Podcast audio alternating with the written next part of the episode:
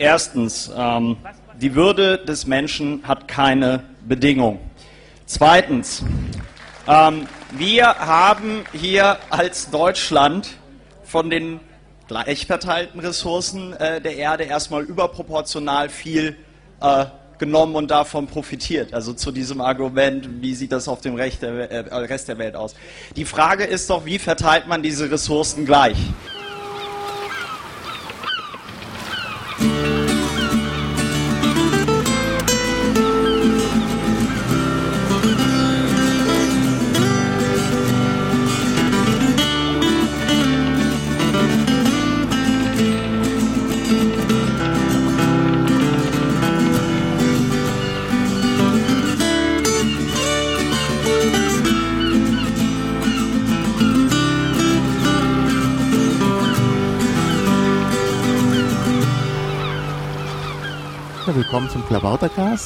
Nummer 86. Ich sitze hier in Jena bei Simon Stützer. Hallo Simon. Hi, Maha. Wir möchten sprechen zunächst mal über Simon. Wer bist du eigentlich? Ja, wer bin ich eigentlich? Ich bin Simon Stützer, gebürtiger Thüringer, eigentlich aus Mühlhausen. Inzwischen hat es mich nach Jena verschlagen, weil ich hier Physik studiere. Kommen eigentlich alle Piraten aus Mühlhausen? Da bist du ja nicht der Einzige, das scheint ja irgendwie ein Nest zu sein. Du spielst jetzt auf Susanne an, aber die ist, glaube ich, sogar woanders geboren. Die hat aber ganz äh, ganze Zeit ihrer Kindheit dort verbracht. Mhm. Ich komme aus Mühlhausen gebürtig, habe da quasi bis zum 18. Lebensjahr verbracht. Dann hat es mich nach Jena verschlagen zum Physikstudium. Mhm. Wo liegt Mühlhausen überhaupt? Mühlhausen ist auf der Deutschlandkarte der Mittelpunkt. Aha, na, da gibt's ja mehrere, die das von sich behaupten. Bad Hersfeld behauptet das auch. Und immerhin hat Amazon auf Bad Hersfeld gesetzt. Deren Logistikzentrale ist in Bad Hersfeld. Aber gut. Ja, nee, es, es liegt nicht an der Autobahn. Es ist, ja, Nordthüringen. Mhm. Ja, und du studierst also in Jena Physik?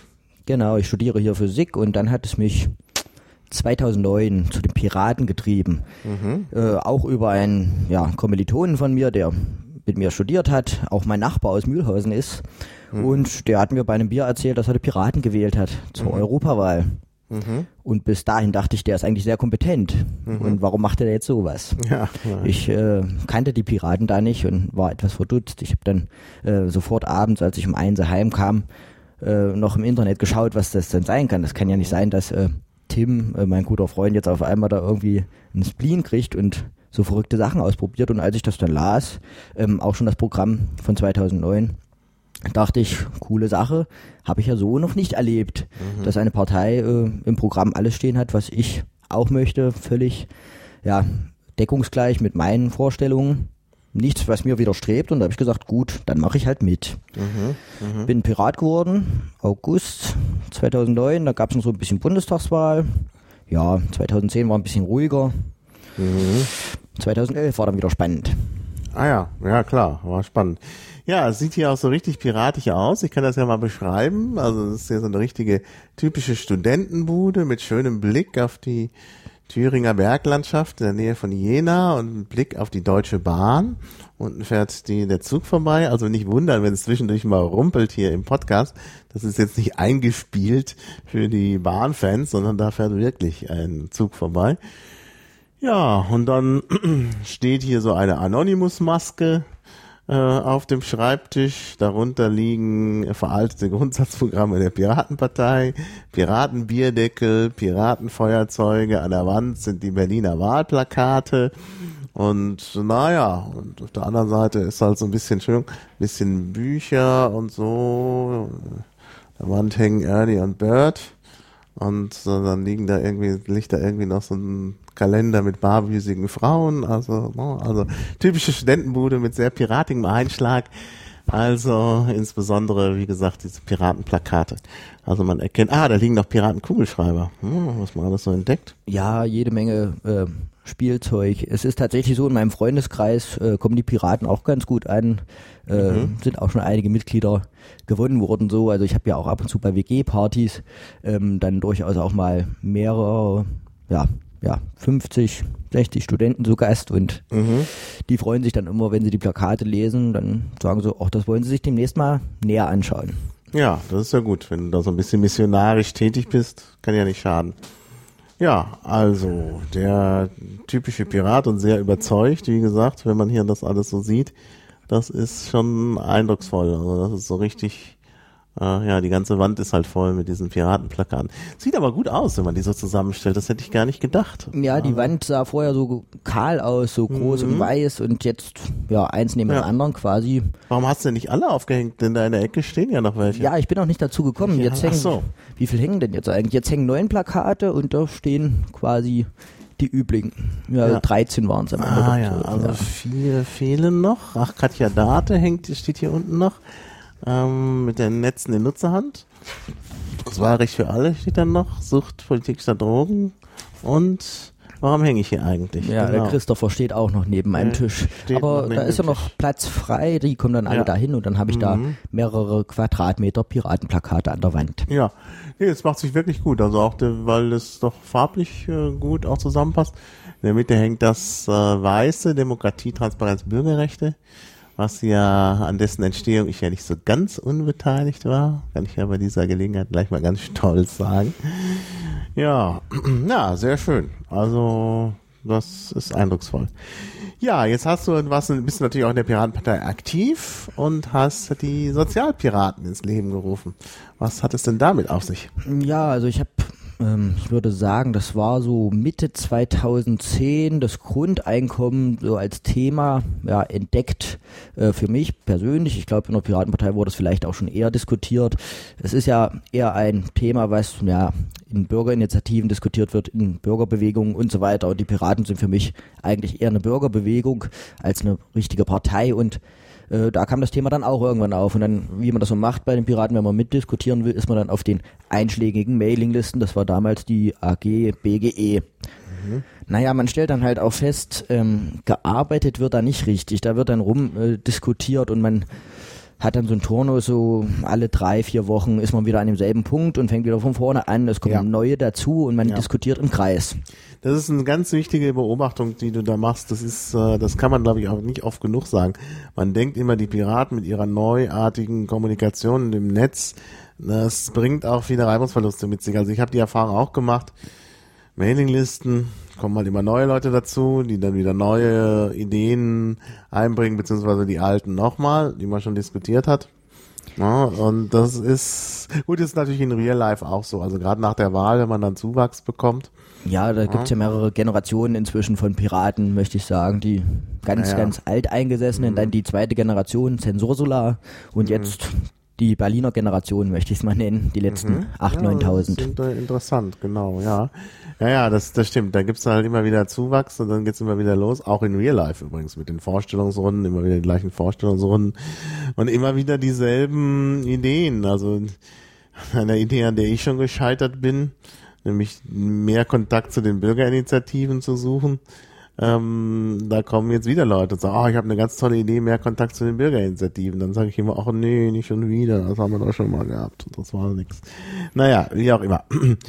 Ähm, ja, also, dann äh, hast du gesehen, geht nicht so mit den Mailinglisten und. Äh Mailinglisten waren nicht so und ähm, da gab es ein erstes Treffen, das haben die Soester Piraten um Olaf Wegener, mhm. äh, der FIS ähm, und so weiter veranstaltet in, in Soest ein Treffen. Da waren auch damals dann Johannes Punader ähm, mit von der Partie und einige weitere, mhm. äh, der Michel Marsching und ja, das war eigentlich ein ganz ja, interessantes Treffen, weil man also real life wirklich merkt, ähm, man kommt vorwärts, es ist sehr konstruktiv, auch wenn es durchaus andere Ansätze gab. Also da waren Piraten vor Ort, die also prinzipiell die Idee des Grundeinkommens eher abgelehnt haben. Dann waren eben wieder Verfechter, wirklich harte Verfechter des Grundeinkommens da und es waren auch Leute da, die also ähm, kein bedingungsloses Grundeinkommen, sondern so eine Art ja, Bürgerarbeit wollten. Und wir haben da einfach diskutiert und es war sehr ähm, ja produktiv die zwei Tage. Ähm, ich weiß nicht, wie viel tausend Mails dann über so eine Mailingliste gehen müssten, um denselben Fortschritt zu erreichen. Mhm. Ja, und ähm, ab da habe ich mich eigentlich auf der Mailingliste gar nicht mehr so betätigt. Und zum Parteitag in Heidenheim habe ich dann die Soester Piraten gefragt und habe gesagt, wollen wir nicht ähm, was starten, was eigentlich Sozialpolitik im Fokus hat auch natürlich dann das hart diskutierte Thema Grundeinkommen, Grundsicherung, Hartz IV und so weiter. aber den Fokus auf Real-Life-Treffen setzen. Also dass wir wirklich auch sagen, wir können es uns einfach nicht leisten, die Bundestagswahl, die kommt schneller, als wir schauen können. Wir können es uns nicht leisten, also unsere, unsere Zeit mit Rumgetrolle auf Mailinglisten irgendwie ja, zu verschwenden. Und wir wollen Real-Life-Treffen. Und nach dem äh, Treffen in Soest kam es dann, nachdem wir in Heidenheim die Sozialpiraten sozusagen per Handschlag gegründet hatten, kam es nach dem Treffen in Soest dann zu einem zweiten Treffen 2011. Das war dann in Berlin. Dann gab es noch ein drittes Treffen, das war in Nürnberg. Und jetzt demnächst, am 16. März, steht das erste Treffen für dieses Jahr an. Das ist in Saarbrücken. Mhm, das passt ja, weil Das wir passt. auch äh, im Wahlkampf sind. Genau, das passt. Also ich, ich werde wahrscheinlich gar nicht so pünktlich kommen, weil vorher noch die Marina ist und ich da auch ähm, sein werde. Aber dann werde ich am 16. Abend oder am 17. irgendwann aufschlagen und ähm, hoffentlich noch viele Sozialpiraten treffen. Machen. Erfahren, was sie denn so äh, Produktives vollbracht haben und dann werde ich einfach zehn Tage in Saarbrücken verbringen Mhm. und noch mit aller Kraft helfen, die geht und eine geniale Wahlpart wie in Berlin erleben. Jetzt musst du noch erzählen, was die Marina ist. Die Marina, ja, ähm, ein Treffen der Vorstände und weiterer Piraten zur Organisation. Also da geht es nicht um inhaltliche Fragen ähm, in Sachen des Programms, sondern es geht tatsächlich um Vernetzung. Es geht darum, ähm, ja, die Organisation, die Verwaltung der Piraten voranzubringen, auch ein bisschen Strategien oder Ideen auszutauschen. Ja, was lief gut in anderen Landesverbänden, was äh, lief hier gut auszutauschen und ähm, ja, da einen Nutzen draus zu ziehen. Es ist leider etwas begrenzt, ich glaube 100 Teilnehmer oder so. Aber ähm, ja, und Marina heißt es nicht, weil wir so eine tolle politische Geschäftsführerin haben, sondern weil das in der Jugendherberge ist in Kassel, die Marina heißt. Nee, So. nee, nee, nee, nee, nee, nee. Nicht? Ah, sieh mal an. Ich dachte, du bist äh, aus der zweiten Generation. Wie hattest du die noch genannt, die zweite Generation? Die, Die Zensursolar. Zensursolar-Generation. Ja, da wurde auch der Name Marina erfunden. Und zwar kannte man da Marina, weiß man noch gar nicht. Äh, eine Marina ist, äh, das war noch die Zeit mit den nautischen Metaphern. Ähm, als man bei den Piraten selbst immer noch gesagt hat, hier, wir kapern und entern und sonst was. Und äh, eine Marina ist, äh, wenn sich verschiedene Schiffe treffen und ein Treffen veranstalten, also meistens sogar auf hoher See, aber kann auch wohl in, einem Hafen sein. Und wenn also, wie gesagt, verschiedene Schiffe zusammenkommen, dann nennt man dieses Treffen eine Marina, ist eine Art Flottentreffen. Aber Flottentreffen ist wieder was anderes, weil das dann eine Flotte ist. Aber bei der Marina treffen sich halt Schiffe, die nichts miteinander zu tun haben. Einfach so, weil es sonst auf der, Ho auf der hohen See zu langweilig ist. Dann gibt es halt sogenannte Marinas. Und da hat man eben gesagt, wir nennen das Marina, weil eben sozusagen die Schiffe zusammenkommen, also aus den einzelnen Landesverbänden. Und das war damals die Idee, das Marina zu nennen. Und das hat dann in Kassel stattgefunden. Äh, und deshalb hieß das eben Marina Kassel, aber es hätte auch woanders stattfinden können. Also es hat nichts mit der Jugendherberge zu tun. Die heißt, glaube ich, einfach Jugendgäste aus Kassel. Okay, ich war da noch nie, ich freue mich jedenfalls drauf. Bist du denn in einem Vorstand? Ich war bis vor kurzem in einem Vorstand hier im Kreisverband in Jena. Aber jetzt ja nicht. Jetzt nicht mehr. Wir hatten vor, am 18. hatten wir Kreisparteitag und da wurde ein neuer Vorstand gewählt. Ähm, ich bin nicht nochmal angetreten, einige andere auch nicht. Carsten äh, als Vorsitzender hat hier seit der Gründung quasi geherrscht, ist auch nicht mehr angetreten, Carsten Eckert. Das ist ja weggezogen. Und wir haben jetzt einen neuen tollen Vorstand. Aha. Gut, dann muss ich hier erstmal noch mal eine Notiz machen, dass ich Carsten Eckert erwähne in den Shownotes. Ja, ähm, also Marina, äh, das hatten wir äh, eben und äh, da fährst du hin und das ist ein bisschen im Terminkonflikt mit den Sozialpiraten. Klar. Macht ihr denn bei den Sozialpiraten nur ein Treffen oder, äh, ich meine, wenn ihr schon in Saarbrücken seid, müsstet ihr ja eigentlich auch den Wahlkampf ein bisschen unterstützen. Das ist ja die heiße Phase, das ist ja die Woche vor der Wahl. Ja, da wird's ernst in Saarbrücken und es ist in der Tat so, ähm, dass einige da bleiben werden, auch die letzte Woche im Straßenwahlkampf helfen. Wir haben auch schon angeboten, hier Leute, wir können auch gerne noch an dem Wochenende eine Podiumsdiskussion in Saarbrücken starten zu dem Thema Sozialpolitik, äh, Grundeinkommen etc. Es gibt ja ein schönes Wahlplakat der äh, Saarländer Piraten. Erster Mensch, dann der Markt. Und also wir haben das angeboten, aber ähm, das Saarland, ja, was soll man sagen? Ich glaube, äh, da sind jetzt äh, die neue Welle, also die dritte Generation der Piraten sind inzwischen äh, 75 Prozent und äh, die 25 Prozent, die sind äh, überall Ohren beschäftigt, plakatieren etc. Also wir haben da noch nicht äh, in der Koordination zueinander gefunden, ob wir da noch eine Podiumsdiskussion an dem Abend äh, auf die Beine stellen können und dann einfach mal über Sozialpolitik aus Piratensicht diskutieren. Aber wir werden auf jeden Fall, ich zum Beispiel auch, ähm, die letzte Woche da Vollgas geben in den Fußgängerzonen Saarbrückens. Na, ich möchte eigentlich auch noch nach Saarbrücken und da helfen. Also, weil ich einfach, weil ich einfach denke, das ist ein wichtiges Anliegen. Also, wir eigentlich, also, wir haben gar keine andere Wahl. Wir müssen einfach in äh, den Landtag in Saarbrücken einziehen, weil es nicht gut wäre, wenn wir das nicht tun. Es war, es war eine bequeme Situation bis vor kurzem, als wir in Umfragen bei 6, 7 Prozent in Schleswig-Holstein lagen. Ne? Als Mhm. Flächenland da einzuziehen und okay, dann schaffen wir das auch. Also bin ich eigentlich fest von ausgegangen. Dann kam ja nun äh, dieser GAU mit diesem, ja, Landes, ähm, ja, ne, Landtagswahlen im, Mhm. im Saarland, diesen vorgezogenen. Und die Saarländer Piraten, naja, die liegen bei 4, 5 Prozent. Ja, ja. Und genau diese Grenze ist natürlich äh, Genau gefährlich. Wenn wir es nicht schaffen, hat das auch negative Folgen für Schleswig-Holstein. Genau. Im schlimmsten Fall scheitern wir zweimal.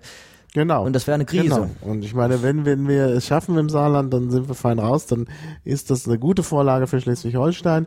Und dann ist auch endlich dieses Gerede weg von wegen, dass das ein einmaliges Phänomen ist, ein Großstadtphänomen. genau das hört man ja immer. Also ich kenne ja nun viele Leute, die keine Piraten sind. Und die sagen dann immer, na ja, gut, also in Berlin, ne, also das ist so eine Blase da in Berlin, das ist nicht die Realität und so.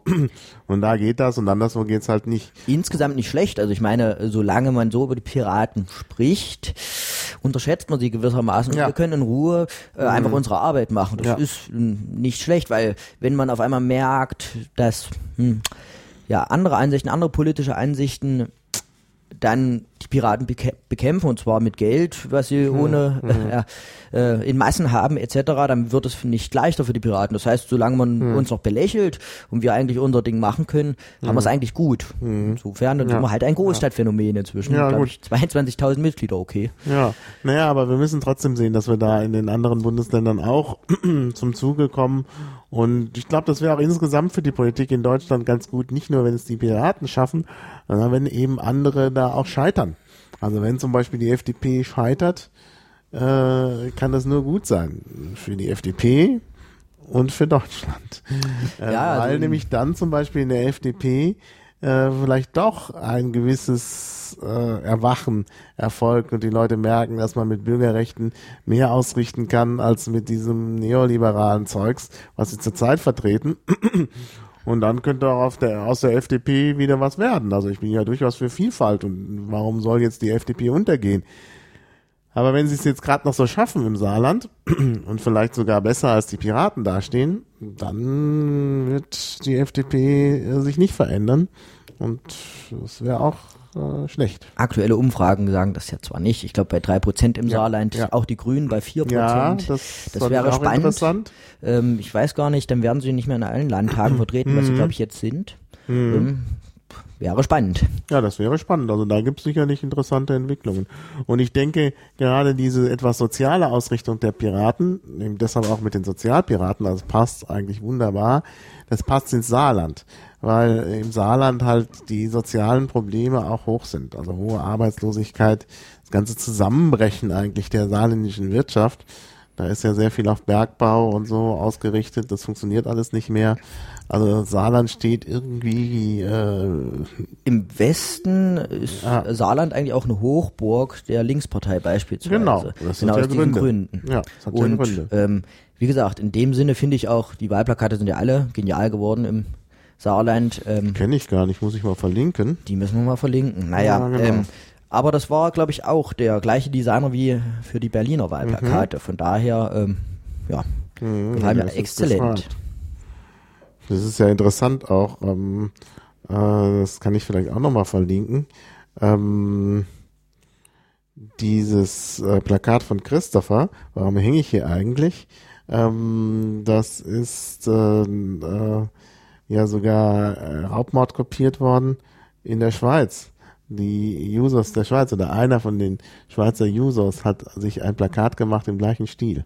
Ähm, ja, auch im, im OB-Wahlkampf in Frankfurt wird es, glaube ich, gerade eingesetzt. Ah ja. Ähm, mehrfach, also Mhm. ähm, da gab es schon gute Vorlagen. Hatten, hatten wir gestern schon am Stammtisch äh, diskutiert, dass eigentlich die Berlin-Wahl ähm, sowohl programmatisch als auch, wie gesagt, von dieser Kreativität, mhm. die man dort mhm. mitnehmen konnte, ähm, einfach Impulse gesetzt hat innerhalb mhm. der Piraten und ähm, mhm. äh, durchaus positiv. Also ich habe seit der Berlin-Wahl mein Pad, da schreibe ich meine mhm. Wahlkampfideen rein, die schaue ich mir mhm. ab. Wenn ich im Saarland bin, werde ich da wieder was abschauen. Ähm, und wir haben ja in Thüringen dann auch irgendwann mal so eine Landtagswahl 2014 und da mache ich ein Pad auf und dann äh, ja. der Kampf los, der Wahlkampf. Naja, naja, 2014 in Thüringen, da, wenn alles gut läuft, werdet ihr da sicherlich auch gut dastehen. Ist ja auch schon wieder bald, meine Güte, 2013 Bundestag, 2014. Also es ist mit, mit der Politik in Deutschland schon ziemlich anstrengend, dass da ständig gewählt wird irgendwo. Ich meine, 2012 versprach ja ein wahlarmes Jahr zu sein. Und die Rechnung ist ja auch nicht aufgegangen durch die Geschichte da im Saarland. Also jetzt haben wir ja zwei Wahlen. Also vielleicht kommt auch noch eine ganz große Wahl und äh, die Bundesregierung hält es nicht durch bis 2013. Ach, die werden das durchhalten. Das sind äh, das ist, das ist ja gerade der Punkt. Die Regierungsfraktion hat eigentlich nur zu verlieren. Ja, das also ist die, klar. Die Regierungsfraktionen haben nur zu verlieren. Also die, äh, die CDU vielleicht weniger, aber die CSU könnte verlieren und die FDP verliert sowieso. Die und FDP existenziell zusammen, bedroht. Deshalb halten die zusammen wie Pech und Schwefel und, und lassen alles mit sich machen. Ich meine, das ist ja auch der Grund, warum man eben gerade auch von der FDP da jetzt nichts mehr erwarten kann. Äh, für die gibt's nur noch die Chance durchzuhalten. Ja, die werden von äh, Kanzlerin Merkel am Nasenring durch die Manege gezogen. Gezogen, gezogen ja. Und nicht nur die, auch glaube ich die CSU und äh, ihre eigene Partei hat die Merkel ja auch fest im Griff, habe ich den Eindruck. Naja, gut, naja, es gab ja jetzt diese Geschichte mit der sogenannten Kanzlermehrheit, was natürlich auch an der Stelle das falsche Wort war, ähm, dass halt diese äh, Rettungsmilliarden mit den Stimmen der Opposition durchgekommen sind und es bei den Regierenden also in der Regierungskoalition Abweichler, Abweichler gab. Ja, ich finde das eigentlich ein schlechtes Zeichen unserer Demokratie, wenn man äh, da ein Gate draus macht, dass die Kanzlerin in genau, ihrer eigenen Fraktion das ist ein nicht. Schlechtes Zeichen. Ich, ich fände es okay. Es eigentlich völlig okay. Und da müssen wir auch drauf hinarbeiten. Mit dem man gesagt, ja, das sind dann italienische Verhältnisse. Ja, nee, das ist, äh, glaube ich, schon, also es wäre schon gut, wenn die Leute sich alle Gedanken machten und nicht wie die Hinterbänkler da immer mitstimmen, wenn der Chef was sagt oder die Chefin. Also ich fände es schon besser, wenn sich die Leute eigene Gedanken machten und dann eben tatsächlich die Mehrheiten sich über, also aus allen Fraktionen ergäben. Ja, wechselnde Mehrheiten beispielsweise. Wechselnde Mehrheiten, ja, ja. Also dieses, ähm, diese klaren Mehrheiten und, und die Wahl steht eigentlich schon fest, wie mhm. jetzt auch beim Bundespräsidenten. Ähm, ja, das mir ist macht das keinen Spaß, also, wenn ich da zuschaue. Ne, Berlin? Bundes, ja. Berlin, ja. jetzt ähm, Landesparteitag mit ein paar 50 Prozent, glaube ich, den Vorsitzenden gewählt. Ähm, das ist für mich Demokratie. Ja, also, genau. Die ist auch viel fester, obwohl die Mehrheit nicht fest ist. Aber ja, ja, die ähm, ist viel fester.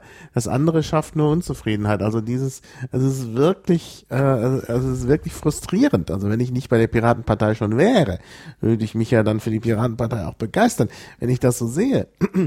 Das ist ja ähm, da mit dem Bundespräsidenten, da, da gibt's so eine Vereinbarung zwischen vielen Parteien. Äh, also es kommen einem irgendwie so die die die Assoziationen mit Blockflöten und mit mit Volksfront und sonst was. Ja? Die bestimmen dann den Präsidenten und dann kann man sich die Bundesversammlung doch eigentlich sparen. Ich meine, all das, das Geld. kostet viel Geld. 1200 ja. Leute werden da zusammengetrommelt, um äh, die Entscheidung von Frau Merkel mit ihren Blockflöten da demokratisch zu legitimieren. Also das ist irgendwie, also irgendwie geht das gar nicht. Aber mal, weil du gerade sagtest, Unzufriedenheit hm. ähm, in der Demokratie. Es ist ja auch bei uns durchaus so, dass es äh, knappe Entscheidungen gibt. Äh, ähm, knapp ist natürlich immer relativ, wo ist die Grenze, 50 oder zwei Drittel. Äh, ja. Beispielsweise gab es ja in Offenbach den äh, Grundeinkommensbeschluss. Ja. Aber die Piraten, dadurch, dass sie wirklich Demokratie leben, glaube ich, haben den Vorteil, wenn man also jetzt in, in einer Abstimmung unterliegt, halt seine Meinung vielleicht oder wie man abgestimmt hat, eben mal nicht die Mehrheit war, hm. dann äh, kann man das als aufrechter Demokrat also hinnehmen, sagt, okay, ähm, wir diskutieren weiter, ich kann hm. das ja vielleicht nochmal umbiegen oder wie auch immer. Und das schafft, glaube ich, mehr Zufriedenheit, als wenn ich sozusagen eigentlich gegen das Grundeinkommen wäre, aber aus äh, Zwang sozusagen dafür stimmen müsste mhm. und mich gar nicht äußern darf, sozusagen. Das mhm. ist ja mhm. quasi ein Maulkorb, das ist fast ja. keine Meinungsfreiheit ja, das mehr. Das ist keine Meinungsfreiheit mehr. Gut, auf der anderen Seite fragt man sich auch, ob es dann unbedingt immer gleich so einen Shitstorm geben muss. Also es waren ja, also die Unzufriedenen haben sich ja sehr lautstark gebärdet. Also erst die Aktion mit den T-Shirts, ähm, Naja, also stand da nochmal drauf? BGE, blauäugig, Ja, oh, einfallslos. nee, nee, nee, nee, blauäugig, äh, gutgläubig, einfältig. Einfältig, genau. ja. Also das war schon richtig beleidigend. Natürlich äh, ist es blöd, wenn man das auf seiner Brust trägt, weil natürlich der Betrachter das auf den äh, bezieht, der das T-Shirt trägt. Also von daher war es vielleicht nicht so geschickt. Ähm, aber, äh, aber es war schon, also ich fand es schon heftig. Auf der anderen Seite kann man natürlich auch wieder sagen, Mensch, was für eine tolle Leistung. Die stampfen da von einem Tag aus dem anderen da das T-Shirt äh, aus der, also holen sie hervor. Also, Also ich persönlich, äh, würde- eine gewisse Leistung. Ich persönlich ähm, nehme das jetzt keinem übel. Ja. Ähm, ich habe es zur Kenntnis genommen, der Segor beispielsweise ist natürlich einer, der kein Blatt vom Mund nimmt. Das ist Ja, okay. ja, die Bayern, die Bayern waren, äh, also da gab es einige, also darf man natürlich nicht ähm, generalisieren. Also in Bayern gab es auch Pro, das, da komme ich gleich noch drauf. Ähm, also es gab Bayern, die sehr eingeschnappt waren und die dann gesagt haben, jetzt aber wir machen äh, eine Umfrage in Bayern über das Grundeinkommen. Äh, dann hat Sekor noch ja bei mir angerufen, mich gebeten, über den Text der Umfrage rü- rüberzuschauen, was ich auch gemacht habe. Ich habe aber eigentlich nichts geändert. Dann hat er hinterher noch damit geworben, dass ich sozusagen Mitautor der Umfrage bin. Äh, ja, und ähm, äh, mit dieser Umfrage wollte äh, Sekor ja nachweisen, äh, dass die Bayern alle gegen das Grundeinkommen sind. Das ist vermutest ja du. Auch, dass er das nachweisen das wollte. wollte er nachweisen. Ja, das hat er ja auch gesagt. Also nö, also In Bayern gehen die Uhren anders. Die ja, natürlich war das, also das war schon die Intention, da zu sagen, hier, äh, also gucken wir mal, ähm, wie das jetzt nun wirklich aussieht. Es ist ja immer so, wenn Leute Umfragen machen, Umfragen sind ja keine Demokratie, das kann man nicht oft genug sagen. Also Umfragen sind ja mehr so gelenkte Demokratie. Also man stellt irgendwelche Fragen und äh, hofft, vielleicht auch durch die Fragestellung, dass die richtige Antwort kommt. Die Komponente der Diskussion fehlt, ne? Naja, die Komponente Diskussion fehlt und ähm, ähm, ja, es ist auch nicht ein gemeinsamer, es wird da nicht gemeinsam irgendein Text erarbeitet, über den dann abgestimmt wird, sondern es kommt von oben herab, äh, kommen die Fragen und dann muss man halt antworten. Ähm, also es ist halt ein Top-Down-Verfahren. Naja, wie auch immer, äh, diese Umfrage wurde gemacht und äh, einige Leute waren sich halt ziemlich sicher, dass äh, dann ähm, in der Tat äh, äh, da kritische Stimmen zum Grundeinkommen zusammenkommen. Das Gegenteil war der Fall. Also 68 Prozent der Befragten haben sich für das Grundeinkommen ausgesprochen. Ähm, also genau auch so wie äh, der Beschluss für den Parteitag, der übrigens auch übereinstimmte mit dem Beschluss in Liquid Feedback, wo es ja auch äh, so äh, knapp über zwei Drittel war. Also keine knappe Entscheidung. Man sagt ja immer knapp äh, zwei Drittel, aber man hat ja zwei Drittel, damit es keine knappe Entscheidung ist. Ähm, also mh, knapp wäre so knapp über die Hälfte, aber es sind halt doch dann 67, 68 Prozent gewesen. Und damit ist eigentlich ziemlich klar, dass es eine breite Basis für das Grundeinkommen gibt. Ja, nicht nur bei dem Thema, äh, auch was da draußen rum äh, diskutiert wurde, also so eine Art Spaltung, die da schon pro prognostiziert wurde in Offenbach. Ähm, da kann ich auch zu den Sozialpiraten zum Beispiel sagen, innerhalb der Sozialpiraten ähm, weiß ich nicht, ob es da eine Mehrheit gab zu dem Beschluss. Also äh, ähm, zu der Idee des Grundeinkommens äh, außer Frage, aber ich kann äh, mich erinnern, einige Sozialpiraten, die waren auch dort in Offenbach wütend und meinten, es käme zu früh, weil äh, diese knappe Entscheidung, die trägt jetzt zu einer Spaltung bei. Und insofern war ich auch froh, als die Umfrage in Bayern dann das Ergebnis lieferte, wo ich dann einfach sage, die Piraten, da gibt's keine Ost- und Westpartei, das ist eine homogene Masse, Ja, die ja. irgendwie so sozialliberale Prägung, eine äh, grobe Richtung hat und von daher, also war die Umfrage Eine, ein Ost, Erfolg. eine Ost-West-Spaltung äh, gab es eh nie. Also Nord-Süd dann wurde prognostiziert. Nord-Süd-Spaltung. Ja, ja, ne? aber die ist ja auch offensichtlich nicht ganz vorhanden. Perso äh, in Person vielleicht. ja, ja. Wenn es zu also- Personenwahlkämpfen dann kommt, vielleicht schon Dann vielleicht schon, aber die, der Grundkonsens ist da. Ähm, ist denn eigentlich, gibt's denn eigentlich bei den Sozialpiraten auch Piraten, die vielleicht gegen das Grundeinkommen sind? Oder ist, sind die Sozialpiraten einfach mal die BGE-Fraktion, die nur anders heißt? Ja, also es ist so, dass bei den Sozialpiraten, also wer sind die Sozialpiraten, könnte ich ja erstmal fragen. Ne? Und es ist immer so, es gibt einen harten Kern von Piraten, die an einer Sache aktiv sind, äh, wegen mir auch der Kegelclub, die Anti-Atom-Piraten etc. Mhm. Und dann gibt's welche, die schneiden mal rein und sind dann mal wieder weg, wie auch immer. Und bei den Sozialpiraten würde ich nicht sagen gegen das Grundeinkommen, aber sehr, sehr kritisch eingestellt. Also mhm. es ist äh, so, dass es uns ja nicht nur um die Idee geht des Grundeinkommens, man kann ja erstmal nach der Idee fragen, nach der Gesellschaftsutopie und man kann eben auch sagen, passt auf, wir legen hier jetzt mal realpolitische Konzepte vor. Mhm. Und die äh, Sozialpiraten arbeiten ja auch an einem Modell und da äh, Michael Ebner, Olaf Wegener, äh, die sind da ganz kritisch und sagen, passt auf, wir können hier keine äh, Zaubertricks machen mit den Zahlen, das sind, mhm. das sind nackte Zahlen, äh, mhm. die müssen am Ende stimmen, wir können hier nicht äh,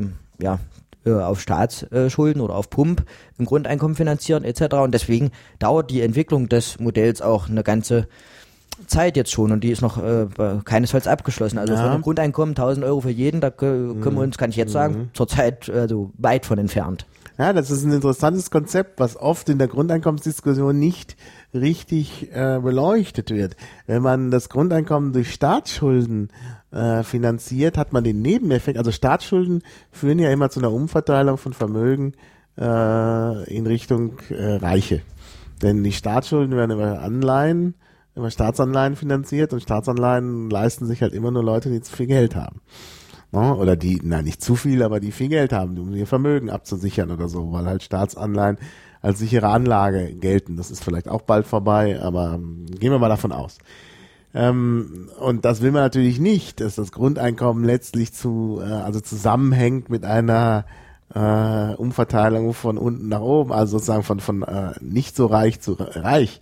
Ähm, das ist ja, wäre ja dann sozialpolitisch auch nicht das, was man das will. Das wäre äh, gesellschaftlich fatal und ja. ähm, man kann in der Sozialpolitik definitiv keine Experimente machen. Also, ähm, ja, gut, also äh, man sagt, keine Experimente führt das dazu, dass sich nichts verändert. Nee, also nee, damit, das da meine ich nicht damit, aber ich meine damit, dass man eben jetzt sagt, naja, komm, wir machen das jetzt erstmal, die Effekte, die wir uns sonst so ums Grundeinkommen herum erhoffen, die werden das dann schon tragen, also dass dann vielleicht mehr Leute tätig werden und kreativ sind. Deswegen mhm. können wir wir uns ein hohes Grundeinkommen leisten, weil dann gibt es ja einen Wirtschaftsausschwung oder so. Also so können wir nicht also argumentieren. Der Michael ist da auch immer einer, der bremst und sagt, nee, wir müssen das immer den schlechtesten Fall sehr konservativ rangehen und dann schauen ja. wir mal, was rauskommt. Ähm, und das mag ich. Mhm. Ähm, anders zum Beispiel Sekor, der ja, oder auch Validom, die dann eben sagen, es ist nicht finanzierbar. Dann sind die fertig in der Diskussion. Ja, ja. Und das finde ich schade. Ja, das ähm, ist aber wir, wir sagen, wir wollen dahin und wir sagen auch, es ist finanzierbar. Wer sagt, es ist nicht finanzierbar, muss ja immer eine, eine Höhe nennen. Mhm. Ich meine, ein Grundeinkommen von 10 Euro ist finanzierbar mhm. und so weiter. Und das ist naja. eben die Frage, wie erreiche ich dann diese Höhe, die eigentlich das dahinterstehende Recht auf sichere Existenz und gesellschaftliche Teilhabe mhm. dem gerecht wird am Ende. Ne? Mhm. Und das ja, ist das, harte Arbeit. Das Recht ist sicherlich unabdingbar. Also man kann, man, man braucht, man, man, also, das, also es geht einfach nicht, dass man sagt, äh, ah, das ist jetzt nicht genug Geld da, da müssen halt ein paar Leute verhungern. Also das ist, also alle Leute müssen irgendwie überleben und in einer Gesellschaft, die eben auf Einkommen ausgerichtet ist, muss man das dann halt über ein Einkommen machen. Also man kann nicht sagen, wer hungert, kriegt Brot. Das ist, äh, das ist nicht mehr zeitgemäß. Nee, wir, nee also, Geldwirtschaft, also ja, die, Leute, ja, die Leute brauchen Einkommen. Also von daher äh, wird man nicht dran vorbeikommen an einem Grundeinkommen. Im Grunde haben wir ja schon so eine Art Grundsicherung durch Hartz IV. Das Problem ist nur, dass die Sätze äh, zu knapp sind und vor allen Dingen ist das Problem, dass die Leute sich da völlig entblößen müssen, also datenmäßig entblößen müssen und das ist nicht gut. Also da ist da muss man dran arbeiten. Also ich bin, was das angeht, also diesen Themenkomplex auch äh, äußerst zuversichtlich. Die Piraten werden nicht die einzige Partei sein, die ein Grundeinkommen will. Zur Bundestagswahl äh, werden wir nicht die einzigen sein. Ja, es gibt ja viele, es gibt das Grundeinkommen ja in sehr, sehr unterschiedlichen Geschmacksrichtungen. Das darf man ja auch nicht vergessen. Also es gibt tatsächlich ja auch ein neoliberales Konzept, das von Götz Werner, was ich natürlich kritisch sehe, weil ich halt für das Neoliberale nicht so viel übrig habe. Ähm, dass äh, also das ist ja diese Idee, Bürgergeld dass man auf Althaus. Kon Konsumsteuern ja. umstellt und keine Einkommensteuer ja. mehr hat. Ich finde aber gerade sozialpolitisch ist eben eine Finanzierung aus dem Einkommen, aus der Einkommensteuer und überhaupt eine Einkommensteuer ist meiner Ansicht nach sozialpolitisch gut. Denn äh, man kann den, also ich finde, dass man Leuten, die reich sind, äh, nicht einfach ihr Geld wegnehmen kann. Also so eine Art von Umverteilung, das ist dann Zwang und da sind wir schon beim Kommunismus. Nee, das, das will man nicht. Also äh, warum sollen Leute nicht reich werden? Also das muss man durchaus, äh, das, das, das muss man halt hinnehmen. Ist unser Grundsatzprogramm. Wir wollen Armut freien, verhindern, nicht reich. In einer freien Gesellschaft müssen halt Leute auch reich werden können. Nur äh, muss man halt doch irgendwie alles finanzieren und da müssen halt diejenigen, die reich werden wollen, äh, entsprechend mehr beitragen. Also wer ein hohes Einkommen hat, muss eben auch von diesem höheren Einkommen was abgeben. Deshalb finde ich Einkommensteuern sind sehr sozial und praktisch. Ja, also wenn man es richtig macht, also wenn man zum Beispiel so eine äh, Steuerprogression hat und, und wenn man halt dafür sorgt, dass äh, je höher das Einkommen ist, dass eben, dass eben auch der, der Prozentsatz da steigt. Äh, also das ist, das ist, glaube ich, ähm, ist, glaube ich, ganz sinnvoll. Deshalb finde ich eine, eine Finanzierung aus äh, den Einkommensteuern schon ganz gut. Das müsste auch immer machbar sein. Also da müsste, das, das ist ja nur eine Verschiebung im Steuersystem. Wenn man halt sieht, aha, hm, wir brauchen jetzt hier, also zum Beispiel Finanzierung über negative Steuern, da muss irgendwie was reinkommen, aber die Einnahmen des Staates können nicht runtergefahren werden, weil die sowieso schon zu niedrig sind. Ja, da muss man halt irgendwie in der Steuertabelle, also ich denke, das ist eine einfache Rechenaufgabe äh, dass man Im das dann Prinzip so verschiebt. ist es eine einfache Rechenaufgabe. Das Problem fängt da an, wo die Steuersätze zur Gegenfinanzierung, darum geht's ja, es muss mhm. gegenfinanziert sein, mhm. wir können keine Schulden machen, ähm, wo die Steuersätze zur Gegenfinanzierung bei denen, die viel verdienen, in einen Bereich kommen, wo man dann nicht sagt, nee, ich drehe die Steuern hoch und krieg dann mehr Geld, weil irgendwann drehe ich die Steuern hoch und die Leute, äh, die Leute vielleicht nicht, aber das Geld hat die Eigenschaft, äh, mhm. ja, zu fließen, ins Ausland zu gehen. Ja, ja. Und ähm, irgendwann kann ich das nicht beliebig hochschrauben und sage lineares Wachstum auf der Einnahmenseite, nee, dann hauen die Leute ab, das Geld haut ab, mhm. sage ich jetzt mal. Mhm. Ähm, das muss bedacht bedacht werden, also auch andere Effekte sozusagen, dass das Geld eben wandern kann. Ja, aber auch nicht, nicht, also sicherlich ist immer ein Effekt äh, von Kapitalflucht da, aber auch da, also das kann man auch, glaube ich, optimieren, da kann man auch dran rumrechnen und gucken, dass nicht zu viele Leute fliehen. Also ist auch ganz nett in Deutschland. Also, also man muss jeder immer gleich raus will. Am Ende muss man sich ja auch im Klaren sein, irgendwann wird wahrscheinlich auch das Bundesverfassungsgericht sagen, hier so hohe Steuern sind gar nicht äh, legitim. Also ah. beliebig hoch kann es nicht ja, sein. Beliebig hoch kann es nicht sein, aber also im Moment ist Deutschland schon eher ein Niedrigsteuerland, muss man wirklich sagen. Also Steuern und Abgaben sind hier relativ niedrig, also im Vergleich auch zu unseren Nachbarn. Frankreich, Italien. Gut, in Italien gibt es auch viele Leute, die dann möglicherweise die Steuern nicht zahlen. Da gibt es viele Umgehungsmöglichkeiten. Das ist in Deutschland etwas eingeschränkter, wo es da auch Umgehungsmöglichkeiten gibt. Und ich meine, naja, gut. Äh, wir waren aber bei dem Thema, was ist, äh, dass es, dass es halt das Grundeinkommen verschiedene Geschmacksrichtungen gibt. Äh, also ich bin nicht so für das Götz-Werner-Modell, sondern mehr für sowas wie negative Einkommensteuer. Ähm, dann gibt's ja diese Geschichte äh, da von Althaus mit dem, äh, wie war das noch? Das glaube ich auch ne das negative Einkommensteuer.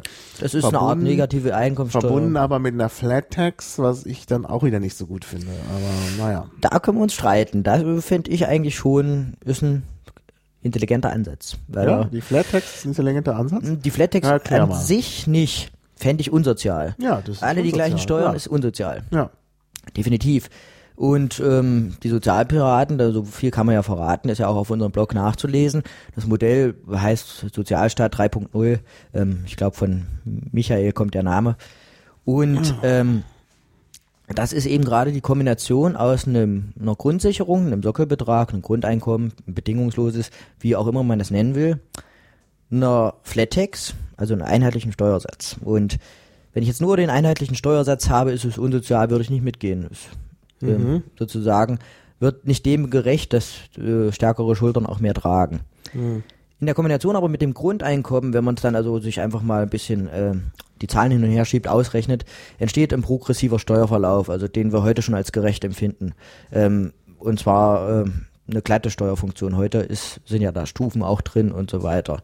Also gerade beim Einstieg ähm, Hartz-IV-Empfänger, wenn die dann was dazu verdienen, dann müssen sie das wieder abgeben. Also die, mhm. sind ja eigentlich die, die heute die mhm. höchsten Steuersätze äh, tragen. Also gerade die Kombination Flat Tax und Grundeinkommen führt zu einem progressiven Verlauf. Ähm, Das Vielleicht ich muss jetzt nicht man- so ganz, ich muss das Nee, mal nachrechnen. muss, muss man auch mehrere Tage mal vielleicht drüber nachdenken, auch mal drüber schlafen oder sich einfach die Zahlen und die Verläufe dann anschauen. Du wirst ja auch einiges verlinken. Ähm, das ist auch dann harte Arbeit, wenn man dann erkannt hat, möglicherweise, dass die Kombination das Richtige ist, den Leuten auf der Straße klarzumachen, dass auf einmal alle den gleichen Steuersatz zahlen. Ähm, für mich hat das übrigens auch noch eine andere interessante einen interessanten Link äh, zum Piratenprogramm. Da oben stehen ja die drei Themen und da steht Transparenz und ein Steuersystem, wo alle die gleichen Steuern zahlen, das kann man erstmal als transparent bezeichnen. Wir müssen halt schauen, dass es dann auch sozial bleibt. Also ich bin noch nicht, also ich muss mir das anschauen, also ich, bin immer noch nicht von dem, von der Flat Tax so überzeugt, weil ich, naja, also das mit der Progression durch das Grundeinkommen, das kann ja nur in einem bestimmten Bereich äh, sich auswirken. Ähm, naja, also wie gesagt, da, da, ich, ich, ich schaue es nicht ganz im Moment. Ich mache dir ein einfaches Rechenbeispiel, dann kommt das nächste Thema. Ähm, ich verdiene 2000 Euro, äh, zahle 50 Prozent Steuern, Mhm. ich 1000 Euro abgegeben und kriege 1000 Euro Grundeinkommen. Hab also Mhm. brutto 2000 verdient gehabt, ähm, hab am Ende, nachdem ich das Grundeinkommen gekriegt habe, netto immer noch 2000. Das ist faktisch ein Steuersatz von 0 Prozent. Mhm. Ich verdiene 10.000 Euro, gebe ich 5.000 ab, kriege 1.000 Euro Grundeinkommen, habe also 10.000 verdient, netto habe ich am Ende im Geldbeutel 6.000, ist ein Steuersatz von 40 Prozent. Das ah, heißt, verstehe. ich habe abhängig von meinem Einkommen einen Steuersatz, ähm, ja, der eine Progression beinhaltet. Mhm, mhm. Und das kann man natürlich dann in, in die Spitze treiben. Also ich verdiene, keine Ahnung, eine Million, gebe die Hälfte ab, äh, krieg noch 1000 Euro Grundeinkommen, Ja, dann da bin ich ungefähr bei das nicht 50 mehr aus. Prozent. Äh, dann, also es nähert sich sozusagen diesem 50 Prozent an.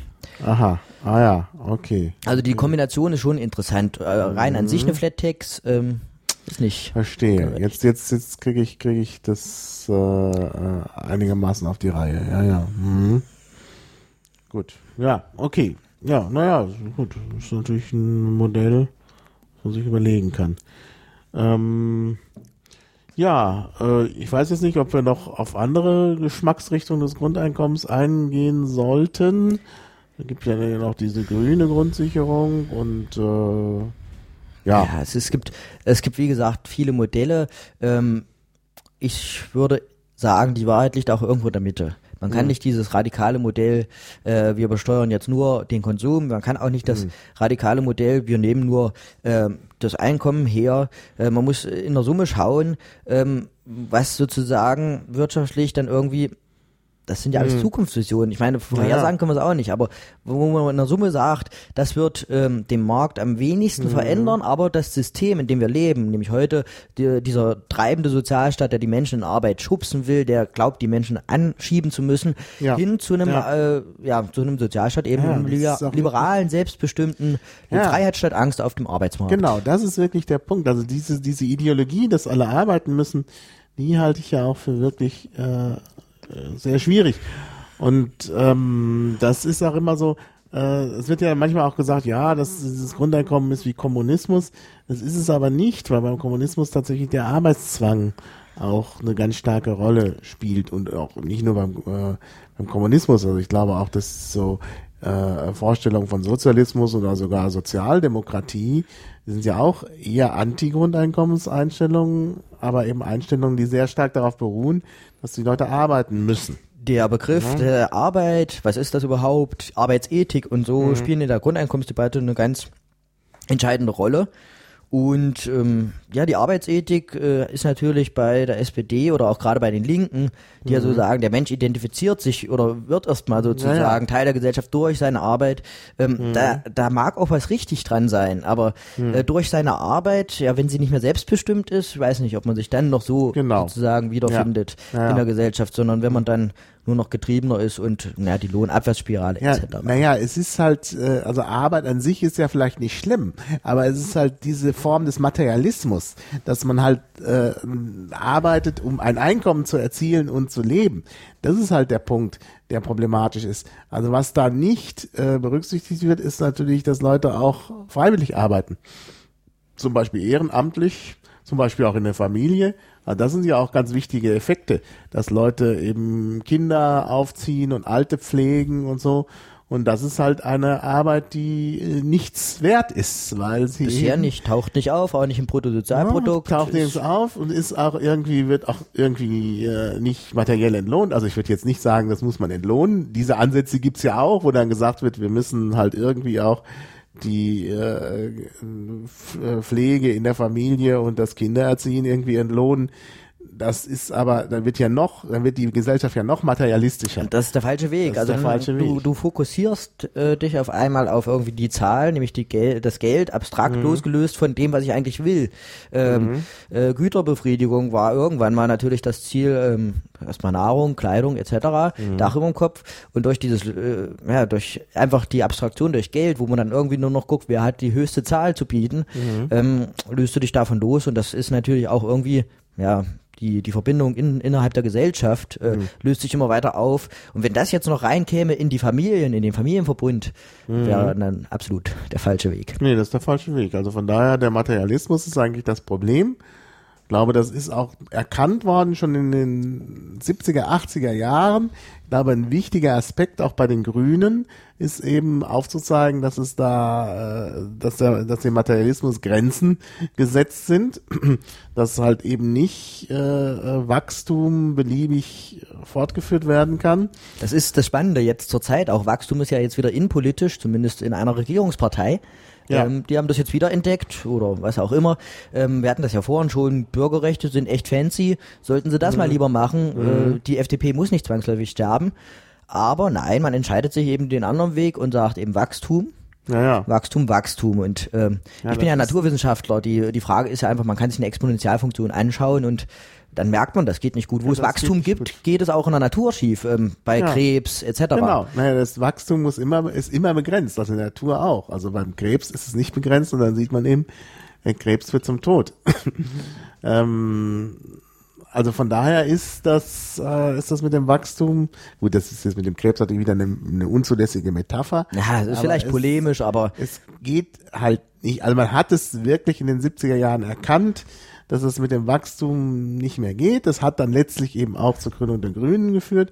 Aber bei den Grünen ist halt, ähm, ja, das ist halt dann auch so, das war dann eben die Antipartei, also die tatsächlich dagegen ähm, die Vertreter des hemmungslosen Wachstums, der Ausbeutung der Natur ähm, dagegen angegangen sind, die dann aber eben auch so einen konservativen ja, die sind dunkelgrün Charakter inzwischen hat, geworden. Also so, so eine Bewahrung, die vielleicht auch nicht so zeitgemäß ist. Und man kann eben jetzt neue Konzepte entwickeln, eben wie das eben auch gemacht wird beim, bei den Piraten.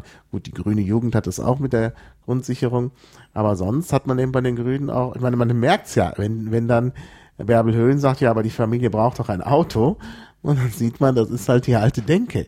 ne? Es muss eben weniger Autos geben. Das ist halt der, der wichtige Punkt. in ÖPNV müsste es Ja, den geben. fahrscheinlosen ÖPNV. Übrigens auch ein gutes Konzept. Vor allen Dingen ein Konzept, was ja auch viele Leute nicht begreifen, der äh, das nichts mit den Schulden des Staates zu tun hat, weil es eben nicht aus dem Steueraufkommen finanziert wird, sondern dadurch, dass eben jeder eine Abgabe zahlt für den ÖPNV. Die Berliner Fraktion ist jetzt auch der, der den ÖPNV nicht nutzt. Die Berliner Fraktion ist jetzt etwas konkreter geworden. Jetzt, Mhm. ich meine, äh, man kann natürlich erstmal Forderungen aufstellen, sagen, das ist eine, eine coole Idee.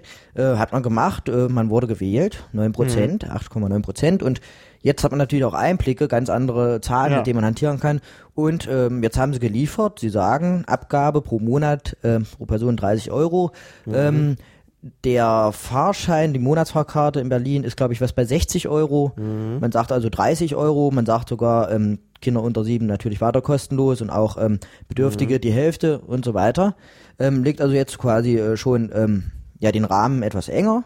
Mhm. Und dann kommt prompt die Gegenwehr. Nee, wenn jeder hier 30 Euro zahlt, das wäre unsozial. Ja. SPD. Was sagt Und, die ähm, SPD? Und das ist eben, da muss man wieder sagen, sie haben es nicht verstanden.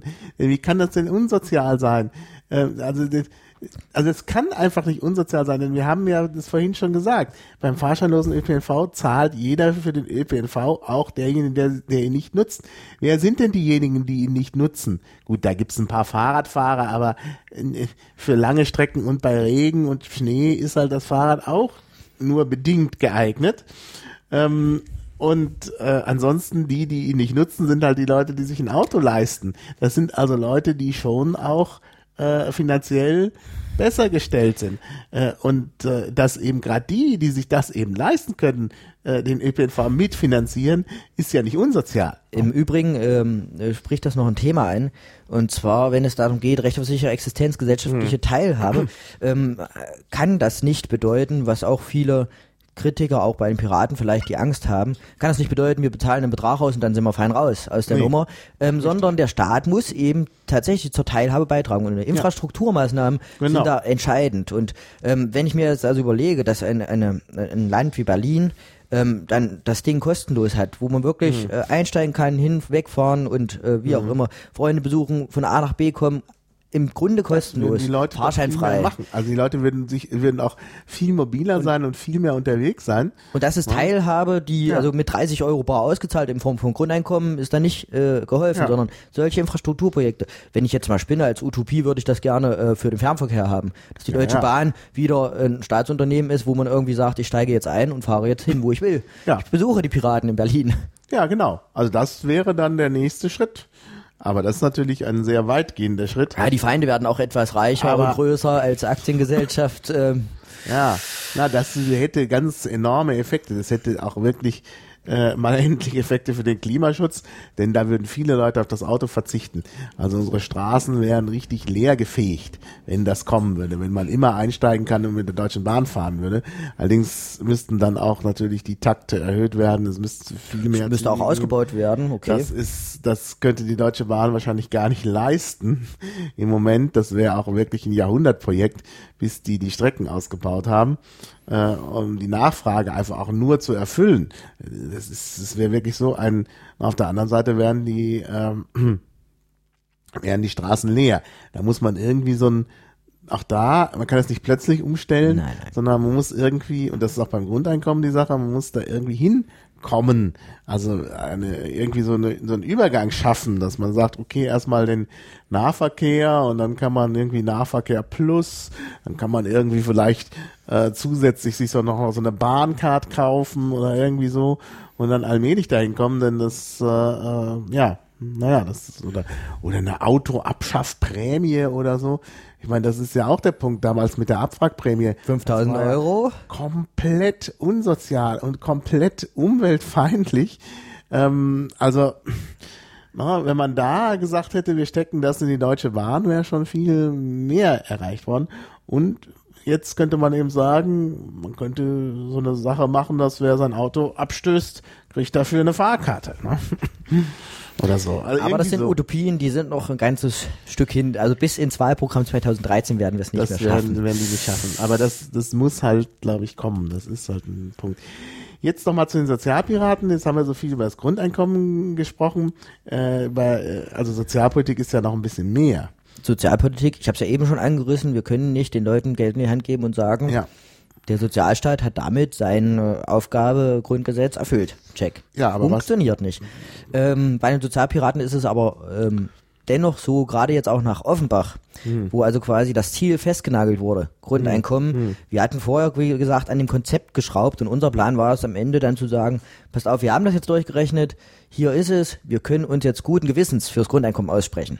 Hm. Und jetzt sind wir quasi in Zugzwang. Wir arbeiten da auf Hochtouren an dem Modell. Ich weiß nicht aktuell den Stand nicht, aber wir kommen auf ein Grundeinkommen von 400, 450 Euro und das ist noch nicht das Ziel, weil das eben mhm. aus meiner Sicht und auch aus der Sicht der anderen nicht das Recht auf sichere Existenz erfüllt, wie wir es im ja, Das ist halt ein erster Einstieg. Also und ähm, wie gesagt, du sagst, es ist durchaus viel mehr. Ist es auch. In der Sozialpolitik haben wir ja auch in Offenbach jetzt ähm, was gesagt zur Leiharbeit, was ich äh, sehr mhm. gut finde. Also ähm, auch eine ausgewogene Formulierung. Wir hatten das auch in Thüringen schon einen Tick eher. Also wo man eben Leiharbeit durchaus als was ähm, Wichtiges sieht äh, äh, bei Auftragsspitzen etc. Mhm. Aber wo man auch klar sagt, die können nicht ähm, unter Tarif oder ja niedriger vergütet ja, werden ja. und so weiter. Also das ist ja ähm, auch eine Frage der Sozialpolitik. Aber man muss auch ganz ehrlich sagen, die Kapazitäten der Sozialpiraten sind da in momentan erschöpft. Also es ist jetzt nicht so, dass wir zurzeit uns auch noch Gedanken machen können über Rentensysteme Genau. und so weiter. Äh, Gesundheitspolitik ist auch zu einem Teil Sozialpolitik. Ne? Da muss man sich auch Gedanken machen. Renten, ich meine, die ganze Frage Behinderten und so. Oder auch die Frage mit äh, Leuten, die das, ähm, die dann noch mehr Geld brauchen. Ich meine, das Grundeinkommen reicht ja nicht. Also zum Beispiel, wenn jemand krank ist ähm, und eine Krankheit hat, die viel Geld kostet, äh, ja, dann, dann, dann. Es gibt halt auch, ich hatte gestern Kontakt mit Koordinator AG Arbeitspolitik oder so. Also es gibt Piraten, die sich offensichtlich damit beschäftigen und das ist ähm, leider immer noch so, dass man die nicht so richtig sieht. Also das war auch eine Idee irgendwie der Sozialpiraten. Äh, da gab es die AG Sozialpolitik, es gab Leute, die in AG Grundeinkommen waren und äh, in noch gar keinen AGs, dass man irgendwie sagt, wir wollen eine Anlaufstelle für Sozialpolitik sein. Ähm, und wir haben das, und das ist auch richtig, so flache Hierarchien bei den Piraten. Aber es gibt, wie gesagt, es gibt die AG Wirtschaft, es gibt die AG Marktwirtschaft und eigentlich müsste man die, auch die Kompetenzen und, und die Ressourcen, die äh, alle A- Arbeitsgemeinschaften mitbringen, ja, irgendwie bündeln. Nicht im Sinne, dass ich denen das jetzt äh, aufdrücke oder so, aber ähm, ähm, gerade das dezentrale Arbeiten ist ja wunderbar. Ich meine, das Internet ist ein traumhaftes Beispiel, aber es hat trotzdem das äh, äh, HTTP-Protokoll, sage ich jetzt mal. Und das ist die Struktur und die muss irgendwie geschaffen werden. Und ich bin noch etwas unzufrieden, wie die AG so äh, ja, Arbeit doppelt machen. Wir hatten das Beispiel ja auch mit dem Drogeneintrag. Ähm, Ja, das ist natürlich auch ein Aspekt der Sozialpolitik. Gut, den kann man, also verschiedene Sachen kann man ja gut rauslösen. Also die Drogenpolitik kann man gut rauslösen, die kann man natürlich auch einordnen in die Gesundheitspolitik und dann wieder in die Sozialpolitik. Aber man kann sie eben auch gut raus, äh, rausholen aus äh, den Politikfeldern, weil es so ein abgeschlossener Bereich ist. Bei anderen Sachen ist das dann schwieriger möglich. Also, also Behindertenpolitik, naja, also das sind auch viele Dinge, die Also es ist- verbunden sind. Da ist die Sache mit der Barrierefreiheit, da ist auch Teilhabe. Ich meine, eine Sache, die, die ich mal beobachtet habe, wo ich wirklich gesagt habe, wie kann das nur? Der Hörsaal der Uni Freiburg, das Audimax, ist behindertengerecht umgebaut worden. Ganz neu, gerade renoviert. Dann macht man eine Veranstaltung, Gastredner ist Wolfgang Schäuble. Ja, und dann kommt plötzlich, fällt plötzlich auf, der Hörsaal ist zwar behindertengerecht, aber aufs Podium kommt er nicht. Der musste darauf getragen werden. Weil sie einfach, ich meine, das ist so eine Denke auch, weil sie einfach gedacht haben, naja, es könnte ein Rollstuhlfahrer unter den Studenten sein, dass aber der Dozent im Rollstuhl sitzt. Das war nicht vorgesehen. Ich meine, solche Sachen. Also da gibt's auch so viel zu tun. Also Sozialpolitik ist ein Riesenfeld. Ja. Wir bräuchten ähm, viel, viele, die sich da auch engagieren, dass wir unseren, unser, Hm. ja, der Wahrnehmung der meisten Piraten irgendwie als sozial und liberal zu gelten, auch gerecht werden. Ne? Ähm, das machen. Ja. wir ja eigentlich seit Chemnitz ist das ja so. Ähm, vorher hat ja keiner von sozialliberal gesprochen beim Piraten. Ja, ja, nee, vorher war mehr so, ähm, ja, die Freiheit im Internet natürlich spielte eine Rolle. Aber das ist natürlich auch, also im Grunde ist das im Ansatz da ja schon drin. Ähm, ich muss noch eins ergänzen. Sozialpolitik ist ein großes Feld. Äh, bei dem Konzept zum Beispiel der Sozialpiraten werden natürlich äh, Sachen ähm, angerissen, Rentenpolitik und so weiter. Mhm. Du kannst nicht ein Grundeinkommen einführen und sagen, ja, eure Rente hier, Generationenvertrag, den schaffen wir jetzt ab. Nee, das Sondern du nicht. hast, Also du hast ähm, Ausgabenposten, um sozusagen Mhm. das Rentensystem ähm, wegen mir weiterzuführen und sukzessive auslaufen zu lassen oder wie auch Mhm. immer. Oder du hast eben auch Ausgaben für äh, Mehrbedarfe, Mhm. äh, Behinderte und so weiter. Also solche Kosten sind da in den ähm, Rechnungen auch schon mit drin. Ähm, Ja, also man muss ja denken, aber man kann ja, die Felder viel, viel tiefer beackern natürlich. Es haben ja Leute in die Rente eingezahlt, äh, in der Erwartung, da auch was rauszubekommen, wenn man denen dann sagt, Edge, ne? Also das ist nicht, Hat Rot-Grün hat es geschafft. Leute haben eingezahlt in die Arbeitslosenversicherung in der Erwartung, was rauszubekommen. Und dann hieß es, okay, Agenda 2010, kriegst du Ja, ja. ein Jahr Arbeitslosengeld. ja, ja. Also ist, also das ist auch, das ist, das ist auch, also wie gesagt, Agenda 2010 kann man ja denken, was man will, aber ja, das, so richtig toll ist das auch nicht an der Stelle. Ne? es, es bra braucht auf jeden Fall, ja, ein Patch wird nicht reichen. Es braucht, Mhm. Ja, es braucht eine Umstellung, aber die muss natürlich trotzdem ähm, auch sozial verträglich, diese Umstellung muss sozial verträglich sein. Also Und sie muss auch- nicht sagen, nicht- so wir stellen jetzt von heute auf morgen um und dann gibt's halt, äh, ich meine, sozial hat ja so eine Doppelbedeutung. Einmal, dass man denjenigen hilft, die die eben Hilfe brauchen und äh, das andere ist eben Gesellschaftspolitik und äh, es wäre schlecht, wenn es halt zu einer, äh, ja, zu, zu, einer Veränderung der Gesellschaft kommt, die äh, die Gesellschaft auseinanderbrechen lässt oder die dazu führt, dass es zu Unruhen kommt oder so. Das, das soll natürlich nicht sein. Nee, insgesamt ist äh, der Weg, egal in welcher Hinsicht äh, von unseren Forderungen zu, mhm. zu dem, dass es dann umgesetzt wird, hoffentlich der, dass man erstmal tatsächlich auch in den breiten Dialog mit, mit den Menschen geht. Mhm. Also nur weil wir auf einmal ähm, was zu sagen haben und das vielleicht auch mit in einer Koalition durchdrücken könnten, äh, so ein Grundeinkommen zum Beispiel von oben herab, was die Menschen mhm. jetzt gar nicht annehmen, wird nicht funktionieren. Mhm. Das braucht erstmal eine breite Debatte. Und insofern ist so, ähm, so äh, Forderungen nach einer Enquete-Kommission ja, ja, und so genau. weiter äh, genau der halt, richtige das Weg. Das ist, glaube ich, auch. Das ist, glaube ich, wirklich das Interessante, dass man erstmal versucht, das Problem zu lösen und auch zu gucken, auch überparteilich zu gucken, weil es ja da schon Vorstellungen gibt, wie machen wir es. Ich glaube auch letztlich ist es nicht äh, Aufgabe der Politik, die Gesellschaft zu verändern. Ähm, die Gesellschaft jetzt, kann sich nur aus sich selbst heraus hatten, verändern. Hatten jetzt äh, Politiker im Zuge ähm, ja, der ACTA-Entwicklung, glaube hm. ich, gesagt, im Europa, ich weiß nicht mehr wer, im Europaparlament, die eben genau das Gegenteil behaupten. Äh, Politiker haben eben auch mal die Aufgabe, Fakten zu schaffen sozusagen, ja, dass die äh, Leute dann danach leben müssen. Und aber das darf es nicht sein. Nee, also die Gesellschaft muss sich selbst verändern und kann nicht das geht nicht, also es, es, gibt immer diese Leute, die glauben, sie könnten die Gesellschaft verändern. Das haben wir auch in der Bildungspolitik. Da wollen die Leute irgendwelche Reformen durchführen, nicht damit die Bildung besser wird, sondern damit sich die Gesellschaft verändert. Das ist, glaube ich, nicht der richtige Weg. Die Gesellschaft muss sich aus sich selbst heraus verändern, aber äh, die Politik, also in der Politik müssen halt gewisse ähm, Bedingungen geschaffen werden, ähm, also insbesondere eben so Grundrechte. Also ich finde das ja gut, wenn man eine Gesellschaft verändern will, ähm, dass man Fragen stellt ja, gut. und nicht die Antworten geben muss. Genau, genau, das ist ein, ein guter Ansatz. Aber ich denke, ähm, also man kann das noch ein bisschen weiterdenken. Also der Punkt ist halt, also es gibt gewisse äh, Grundrechte und das ist wichtig, dass diese Grundrechte gewahrt sind.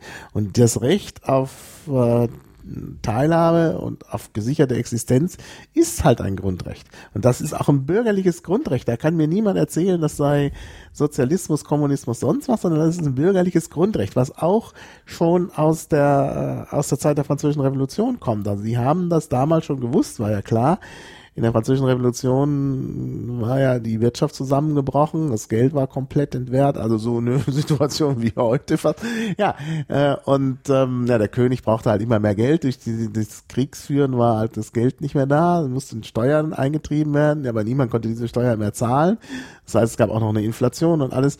Ähm, naja, wie gesagt, also das äh, ähm, ähm, und da war natürlich klar, die Leute hungerten und da hat man natürlich drüber nachgedacht, dass, dass die nicht hungern dürfen. Und ich denke, das ist heute auch so. Also das ist niemand, also einfach zu behaupten, dass äh, es Leuten schlecht gehen muss, das geht nicht. Also, also wie gesagt, von daher denke ich, ist äh, das ein wichtiges politisches Anliegen die äh, sichere Existenz und die gesellschaftliche Teilhabe. Und, und da äh, muss die Politik auch darauf hinarbeiten. Was ich da vielleicht auch nochmal betonen will, es gibt jetzt, wie gesagt, diese verschiedenen Gruppen, Sozialpiraten, ähm, da gibt es Anti-Atom-Piraten und jetzt neuerdings ja auch äh, die Gruppe 42. Ähm, Ziel muss es innerhalb der Piraten sein, ähm, äh, sich gegenseitig zu respektieren und auch gegenseitig zu fördern, weil man kann nicht sagen, sozialliberal bedeutet uns, aber liberal wird mhm. fett geschrieben und unterstrichen oder wir, wir, wir schreiben das sozial in Klammern oder umgekehrt. Ähm, ja. sondern wir müssen da auf breiter Basis irgendwie auch zusammenarbeiten. Also ich habe auch bei den ähm, Sozialpiraten gibt es viele, ähm, die äh, gerade Urheberrecht als ihr zweites äh, mhm. wichtiges Feld mhm. ja, sehen. Richtig, das hängt ja auch zusammen. Aber ich glaube jetzt nicht, dass die Gruppe 42 na, vielleicht artikuliert sie sich so und sagt, wir sind gegen das Grundeinkommen oder so. Aber nee, eigentlich nee. interessieren sich die Leute in der Gruppe 42 eben nicht so sehr vielleicht für das Grundeinkommen oder vielleicht auch doch. Äh, es geht da eben nur um, um äh, die Kern, äh, die, die, die Kernanliegen der Piraten, also Internet. Ja, ich freue mich, dass das jemand barkert. Und das muss auch barkert werden, das ja. stimmt auch. Das ist auch ein bisschen vernachlässigt worden. Ja. Also auch gerade Urheberrecht ähm, ist so ein Thema, ähm, wo halt irgendwie äh, durchaus was gemacht werden Ja, muss, da hat und Offenbach mehr uns- gemacht werden muss. Der hat Offenbach uns immerhin ein Stück weitergebracht und Klar. Ähm, ja, die Frage ist auch, wir sind nun basisdemokratisch, jetzt müllern wir hier rum auf Parteitagen, um irgendeine Antragsreihenfolge zu bekommen. Ähm, und die Entwicklung war halt so. Das ist vielleicht auch ein bisschen Zufall, ein bisschen Chaos, keine Ahnung, was halt die Piraten, die gerade ähm, Ja. in irgendeiner Phase ihrer Entwicklung stecken, da wollten. Und ich persönlich zum Beispiel, wie gesagt, ähm, bin da auf dem Gebiet Sozialpolitik engagiert und wünsche mir aber nach Offenbach äh, einfach, dass zum Beispiel, wenn das nächste Mal gemüllert wird, Sozialpolitik nicht zwangsläufig so weit vorne und so einen großen Raum einnimmt. Mhm. Ähm, Es sind einfach, wie gesagt, das meine ich, dass man sich gegenseitig auch respektiert. Wenn der eine Klar. sagt, ich beacker das, äh, ich würde gerne jetzt mal wieder äh, Sachen wie Umweltpolitik oder eben äh, Gründungsthemen vorne sehen ähm, bei den no- nächsten großen. Mhm. Ja, das stimmt. Also Parteitagen, da müsste noch Wahlprogramm. einiges passieren. Da muss ja auch ins Wahlprogramm. Also, ja, ja, ich hoffe, dass da eben auch die Gruppen, die da aktiv sind, äh, was machen. Also, es ist ja noch nicht gesagt, dass die Gruppe 42 jetzt so viel macht. Ich hoffe das, aber müssen wir halt gucken. ne? Ich hoffe es Ich auch. meine, allein durch die Gründung einer Gruppe, sei es die Gruppe 42, sei es die Sozialpiraten, äh, ist ja noch nicht die Arbeit gemacht. Nee, das hat man gedacht, als man 2009 ungefähr 800 AGs gegründet hat, Ja, ja. gefühlt. Ja, ja. Aber Ja, und in manchen AGs geht's auch nicht so gut. Also das ist halt eben auch, das liegt eben, hatten wir ja am Anfang schon, auch so ein bisschen an den Kommunikationsformen. Wenn man immer wieder neue Leute auf der Mailingliste hat, ist es schwierig. Und wenn man halt äh, im Mumble äh, dann auch immer sehr viel Zeit wieder mit Vorstellungsrunden verbringt, naja, und dann beim Mumble ist eben auch das Problem, da hört plötzlich einer rein und sagt irgendwas und dann ist man wieder an einem Punkt, den man eigentlich schon hatte. ja, aber also insgesamt wachsen wir ja eigentlich zusammen. Wir treffen uns äh, Ja, ja. mehr, man kennt sich inzwischen, man ist auf äh, Parteitagen, man ist auch, auch mal auf einem Landesparteitag in einem anderen. Das man hilft beim Wahlkampf. optimistische Sicht. Nach der äh, Berlin-Wahl Ja. sind nicht nur in Berlin äh, viele neue Leute dazugekommen, die jetzt auch erstmal ihren Platz finden müssen. Und äh, also es muss da eben auch so ein Ausgleich geschaffen werden zwischen den schon länger aktiven und den neuen. Ja, Das also aber das so einzige, einfach. das einzige, was geht, ist quasi äh, piratige Ideale oder ähm, Vorstellungen auch vorleben, auch natürlich die ähm, Neulinge sprechen lassen. Also ich Mhm. will jetzt nicht ähm, ähm, aufgrund der Bewahrung äh, des Status quo der Piratenpartei sagen, ja komm hier, das mit der Mittwochpartei war zwar dufte am Anfang, das lassen wir jetzt aber mal sein. Äh, Mhm. da, da, also da äh, sollten wir schon äh, drauf beruhen und darauf beharren. Ähm, das ist halt so in der Demokratie, dass sich da auch manchmal die Ansichten äh, ähm, ja, nicht ins Gegenteil verkehren, aber ein bisschen ähm, ausrichten. Und wenn neue Leute dazukommen, legitim am Ende, äh, machen wir ja, auch Ja. die Politik nicht nur für uns, sondern am Ende, wenn man mal Verantwortung übernehmen will, ähm, die Berliner Piraten für die ganz Berlin. Und Ja, aber die Schwierigkeit, die jetzt kommt, und das ist eine Schwierigkeit, die viele unterschätzen, ähm, und die ist wirklich, das ist wirklich, äh, glaube ich, ein ganz, ganz großes Problem. Die Leute, die jetzt dazukommen, also sozusagen die Berliner Generation, wie du sie nennst, da sind sehr viele dabei, die nicht zu den Digital Natives gehören, die äh, also mit mit Computern und Internet fast gar nichts zu tun haben, auch sehr viele Ältere. Und äh, äh, das ist schon schwierig. Also ich habe selber jetzt kürzlich so eine Einführung gemacht, äh, irgendwie Liquid Feedback für Anfänger. Äh, und äh, dann hatten die sich auch zum Teil dann schon den Zugang, also die hatten sie schon bekommen. Äh, und dann ging es halt los. Dann, äh, wie komme ich jetzt in das Liquid sagst- Feedback? Da habe ich gesagt, naja, hier diese URL, dann URL, ja, äh, also diese, dieser Link, ja, hm. Und dann habe ich geguckt, was die Leute machen. Dann hat tatsächlich, also neben mir saß eine ältere Dame, die hat dann, äh, also das konnte ich dann sehen, die hat dann das abgetippt von der, ich hatte das ja projiziert auf so einer, auf so einer Folie, da stand, wie man sich da einloggt, also dann hat sie das eingetippt in ihre Google-Suchzeile. Ja, und äh, da musste ich erstmal schlucken. Ich war dann ganz überrascht, dass das sogar funktioniert. Also Google ist da offensichtlich schon dran gewöhnt, dass man das macht. Die holen die Digital Natives und auch die anderen dann ab. Ja, ja, aber naja, das, wir müssen, äh, also das dürfen wir nicht allein Google überlassen. Vor allen Dingen, wenn sie sich dann eingeloggt haben, dann hilft Google nicht mehr. Äh, Und dann, Du sagst, es ist schwierig. Das ist sehr, sehr schwierig und das ist eine sehr große Herausforderung. Ja. Und ich habe so ein bisschen das Gefühl, dass manche Piraten dann einfach hergehen und sagen, ach, diese DAOs, da wollen wir nichts mit zu tun haben und so. Und das ist natürlich ein Problem. Also Na, wenn man äh, ich nicht, zusammenarbeiten will, muss man eben die Leute ins Boot holen. Und das geschieht noch nicht so richtig. Also ich weiß auch, ich habe jetzt auch kein Rezept, wie man die Leute da äh, besser zusammenbringt. Ähm, aber es ist halt so, dass, äh, dass eben viel passiert im Netz und mit Mumble und so. Und installier mal als äh, so Windows-User mit, sagen wir mal, 62 Jahren, ähm, installier da mal Mumble auf deinem Rechner. Na ja. Also Es ist äh, schwer, es hat ja auch keiner gesagt, dass es leicht wird. Und wie gesagt, die Generationen unterscheiden sich. Am Anfang, ich überspitze mal, 2006, das waren die Hacker, ähm, Ah. dann 2009, das waren schon noch die Digital Natives, jetzt kommen halt die anderen. Ähm, aber was Besseres als ähm, unsere Ideen und, und auch Bildung zu verbreiten, indem wir da sind und die kommt zu uns, gibt's ja nicht. Also ich meine, Ja, ja, klar. Äh, aber der Aufgabe müssen ja, wir uns müssen stellen. uns aber drauf einstellen. Das Ja. ist halt eine wichtige Punkt. aber das schaffen wir. Ja, gut. Ja, jetzt hast du ja vor, für den Bundesvorstand zu kandidieren, habe ich ja auch äh, gehört. Dann wollen wir darüber auch noch ein bisschen sprechen, obwohl das natürlich hier nicht Aufgabe ist, äh, bestimmte äh, für, für bestimmte Piraten zu werben und für andere nicht. Ähm, dann müsste ich ja alle befragen, aber wo wir schon hier zusammensitzen, wollen wir das ja nicht verheimlichen. Ja, Nee, ist auch ja nicht heimisch. Steht im Wiki. Es ist in der Tat so. Ich habe mich ähm, relativ früh ähm, auf das Amt des politischen Geschäftsführers beworben. Unter drei Bedingungen. Dass Marina nicht nochmal eintritt, weil bei der weiß ich, die kann das exzellent und also sie tritt so ja nicht nochmal an. besser. Ähm, manchmal hat sie noch zurückgerudert und hat gesagt, na, ganz, ganz, ganz, ganz vielleicht. Also ich hatte Interviews zumindest in der Aha, Richtung na gelesen. ja, also ich, ich hoffe auch noch, wobei sie sich auch eine Auszeit ähm, Ja, sie braucht verdient das. hat und ich finde das man eigentlich darf da nicht über seine Grenzen gehen. Ich finde es eigentlich sehr geschickt, wenn sie jetzt nicht antritt, ihre Diplomarbeit zu Ende schreibt und dann zum Beispiel ah, Bundestagswahl 2013 auf der Landesliste NRW.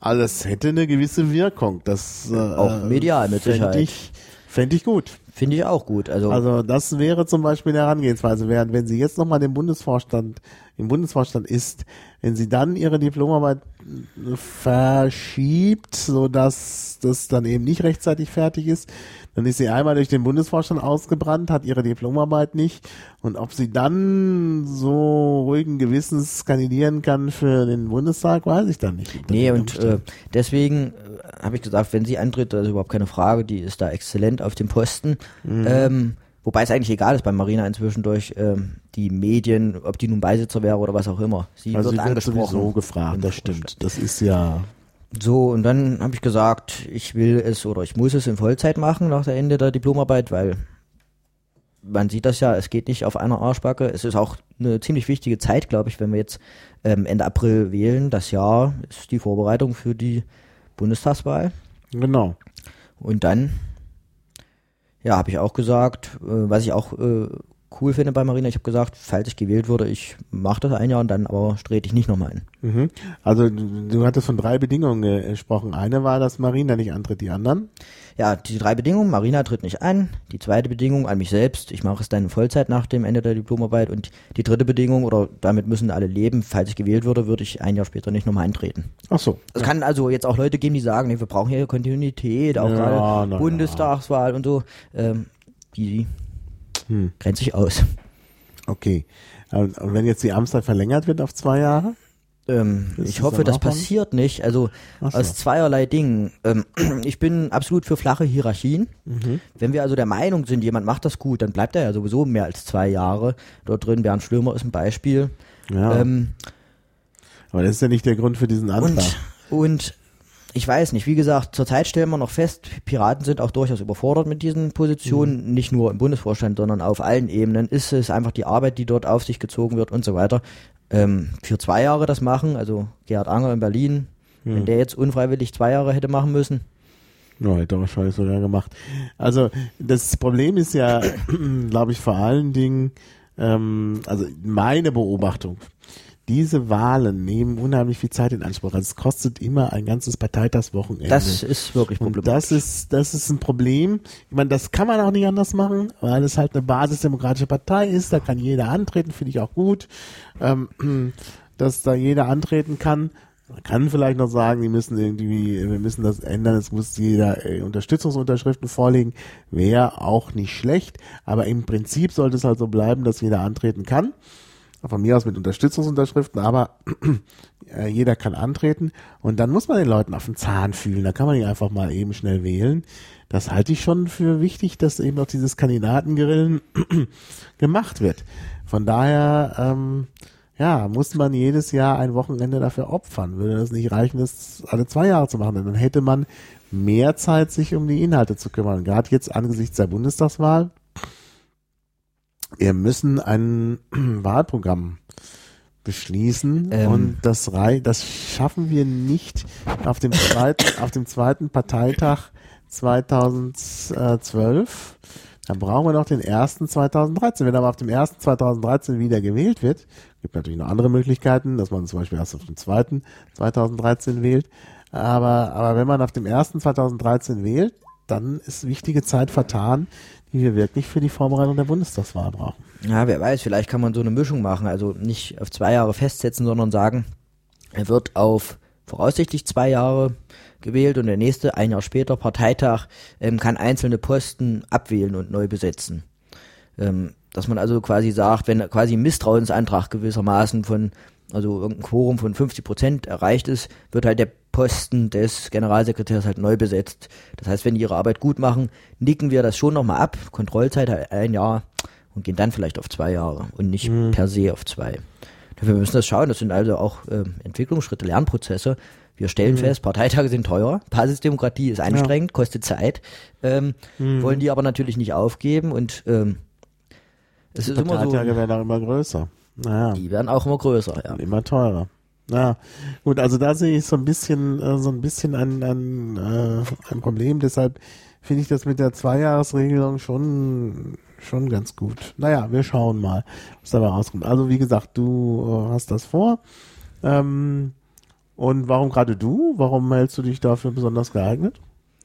Also äh, zu Beginn war es so, dass die Idee im Internet geboren wurde. Ich habe also irgendwann nachts ähm, getwittert, passt auf, äh, wir haben hier gerade die Kaperbriefaktion laufen, die ich gestartet hatte für Schleswig-Holstein eigentlich nur. Dann kam quasi über Nacht noch einen Tag später die für Saarland überraschend dazu.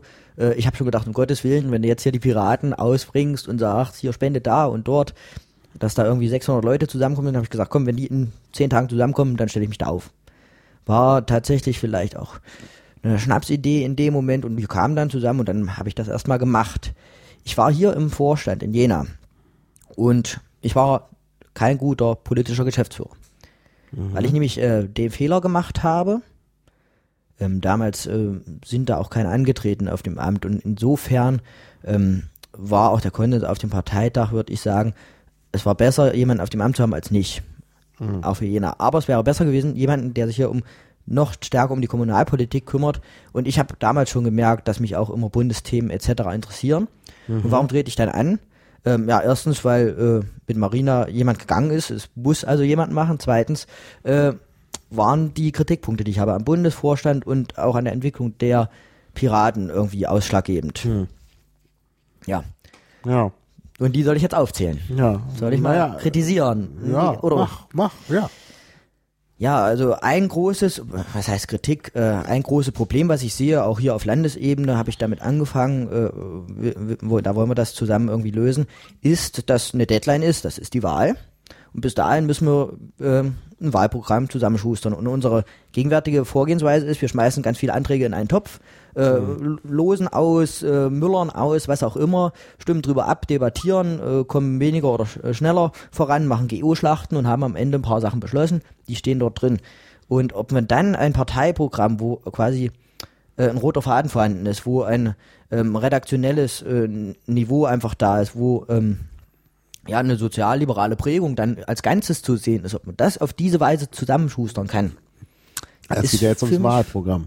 Wahlprogramm zum Beispiel. Ja. Ist für mich fraglich. Und ähm, ja, und deswegen Ja, ja. politischer Geschäftsführer, nicht weil ich dann vorne wegrenne und das äh, mache, sondern weil ich vielleicht, ich sag mal, eher hinterhergehen möchte und die Piraten sind ja aktiv, es gibt AGs etc. Und dann überlegen, mit welchen Änderungen der Strukturen und äh, das ist ja eigentlich auch ähm, Aufgabe des Bundesvorstands, die Strukturen zu schaffen, so dass wirklich die Basisdemokratie ähm, immer fortentwickelt werden kann, immer ja ausgebaut werden kann, immer effektiver werden kann. Ähm, wie können wir das schaffen, dass wir da eben dieses runde, schöne Wahlprogramm hinzimmern? Und Liquid Feedback ist äh, zum Beispiel ein Ansatz. Es gibt jetzt auch Anträge, äh, dass man da einen ständigen Parteitag quasi draus macht und so weiter. Und deswegen habe ich gesagt, äh, das ist eigentlich die auf für mich so eine Beschreibung des politischen Geschäftsführers. Das eine, dann, ich bin Naturwissenschaftler, das bedeutet, du hast da durchaus, also ich bin Physiker, du hast da durchaus komplexe Zusammenhänge und musst die auch mal ähm, Physikern andere Fachbereiche erklären und so weiter. Also schon so ein bisschen erklären und ähm, das hat man ja auch an Infoständen oder dann eben auch im Großen, in der Presse oder sonst wo, dass du erklären musst, warum seid ihr jetzt auf einmal für Drogen, seid ihr bekloppt? Und ich glaube schon, dass ich auch ähm, die Fähigkeit besitze, komplexe Zusammenhänge zu erklären, was vielleicht nicht schaden kann als politischer Geschäftsführer. Ja, das waren so die Gründe. Und dann habe ich bei dem jetzigen Bundesvorstand, wenn ich jetzt mal kritisieren darf, obwohl er sozusagen der beste Bundesvorstand war, aus meiner Sicht, den wir je hatten, ähm, war es so, dass sehr viel Geld oder ja in, äh, ausgegeben wurde, aber in politischer Arbeit fast nichts gefühlt für mich.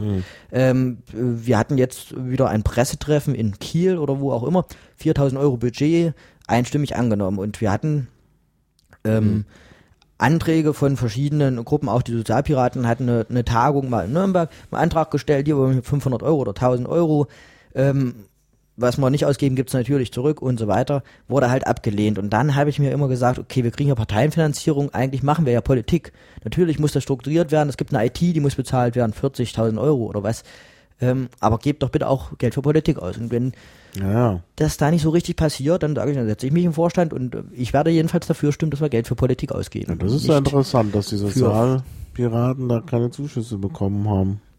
Ähm, man muss äh, zur Rettung des Vorstandes auch sagen, ähm, wir hatten also da die Räume auch gebucht und es musste ja trotzdem bezahlt werden und ähm, der Kungler und der René haben dann auch durch Privatspenden das ähm, sozusagen mitfinanziert und das ist aber natürlich nicht Sinn und Zweck. Die Parteienfinanzierung sollte für politische Arbeit auch zu großen Teilen ausgegeben werden. Ja, finde ich auch. Also, naja, wenigstens kann die, die, meine, die Partei kann ja dann wieder zu Spenden aufrufen, aber dass man da erstmal eine Entscheidung trifft, äh, in der Hinsicht, das finde ich schon gut und wichtig. Ja, da gebe ich dir recht. Ja, weitere Kritikpunkte am derzeitigen Vorstand? Naja, es gab, äh, es ist immer so, wir machen das ja alle ehrenamtlich und ich, äh, ich mag also dieses Bashing nicht. Also wenn ich äh, Kritik geben muss, jetzt weil du mich aufforderst, dann sag ich erstmal, ähm, im Grunde genommen war es wie gesagt der beste Vorstand, die haben das echt exzellent gemacht und ähm, wir hatten das gestern auch schon auf einem Stammtisch äh, diskutiert. Ähm, Sebastian hat äh, die Fähigkeit, gut zu argumentieren etc. Aber er hat eben nicht die Fähigkeit, ähm, ja auch irgendwie die Leute mitzureißen, zu motivieren, habe ich das Gefühl. So auch Ja, wenn er ja. eben vor der Kamera auftritt. Also Ja, die ja. Leute dann zu begeistern für die Piraten. Ja, ja. Anders stimmt. bei Marina, begeistern. Ja, ja. Also die das schafft. Marina kann die Leute begeistern. Ja, Sebastian. Merz ist mehr so ein, ja, das ist, Wobei ich bei Marina wieder Ja. sagen muss, sie hatte auch Auftritte, wo es dann in die Argumentationslinien ging, da war sie wieder schwach.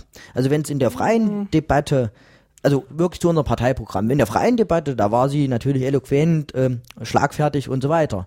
Also das, äh, da hat sie da die alten Politiker durchaus alt aussehen lassen. Also das hat äh, mir sehr imponiert. Also wenn ich jetzt mal jeden irgendwie pro und contra äh, geben soll. René, gut, das ist ähm, Schatzmeister. Aber René ist so, Schatzmeister, also von dem wird nicht verlangt. Nee, es ist in deswegen, keiner Partei so, dass der Schatzmeister plötzlich auftritt und nee, da nee. die Leute mitreißen muss. Nee, ich will das jetzt nur einfach Aufgabe, die Das ist in der Tat Aufgabe des Vorsitzenden oder der politischen Geschäftsführerin. Ähm, also ist klar. Genau, und René zum Beispiel hat das total solide gemacht, hat dann natürlich auch immer gegen Windmühlen zu kämpfen mit dieser großen Umstellung dieses ja, klar, Systems. Ähm, Kungler und ähm, Geführen, die äh, sind eigentlich so die Arbeitstiere im Hintergrund, ne, also als Beisitzer, mhm. aber äh, mindestens genauso viel Arbeit. Also mit Geführen habe ich ja sehr viel zu tun gehabt aufgrund der Webseite. Jetzt kam wieder eine E-Mail von ihr, sie muss halt erstmal wieder zwei Wochen kürzer treten, sie ist erstmal weg, sozusagen. Und ähm, das ist auch was so die Befürchtung auf zwei Jahre Vorstand, das wäre bitter. Und wenn ich jetzt äh, kritisieren muss, Kungler hat mir bei einem Interview ganz und gar nicht gefallen, wo er da irgendwie seine private ja, Meinung. Ja, genau, das fand ich das war auch gerade problematisch. Das darf eigentlich nicht passieren. Na, es ist, ähm, es ist das Problem, dass die Presse das natürlich nicht äh, differenziert.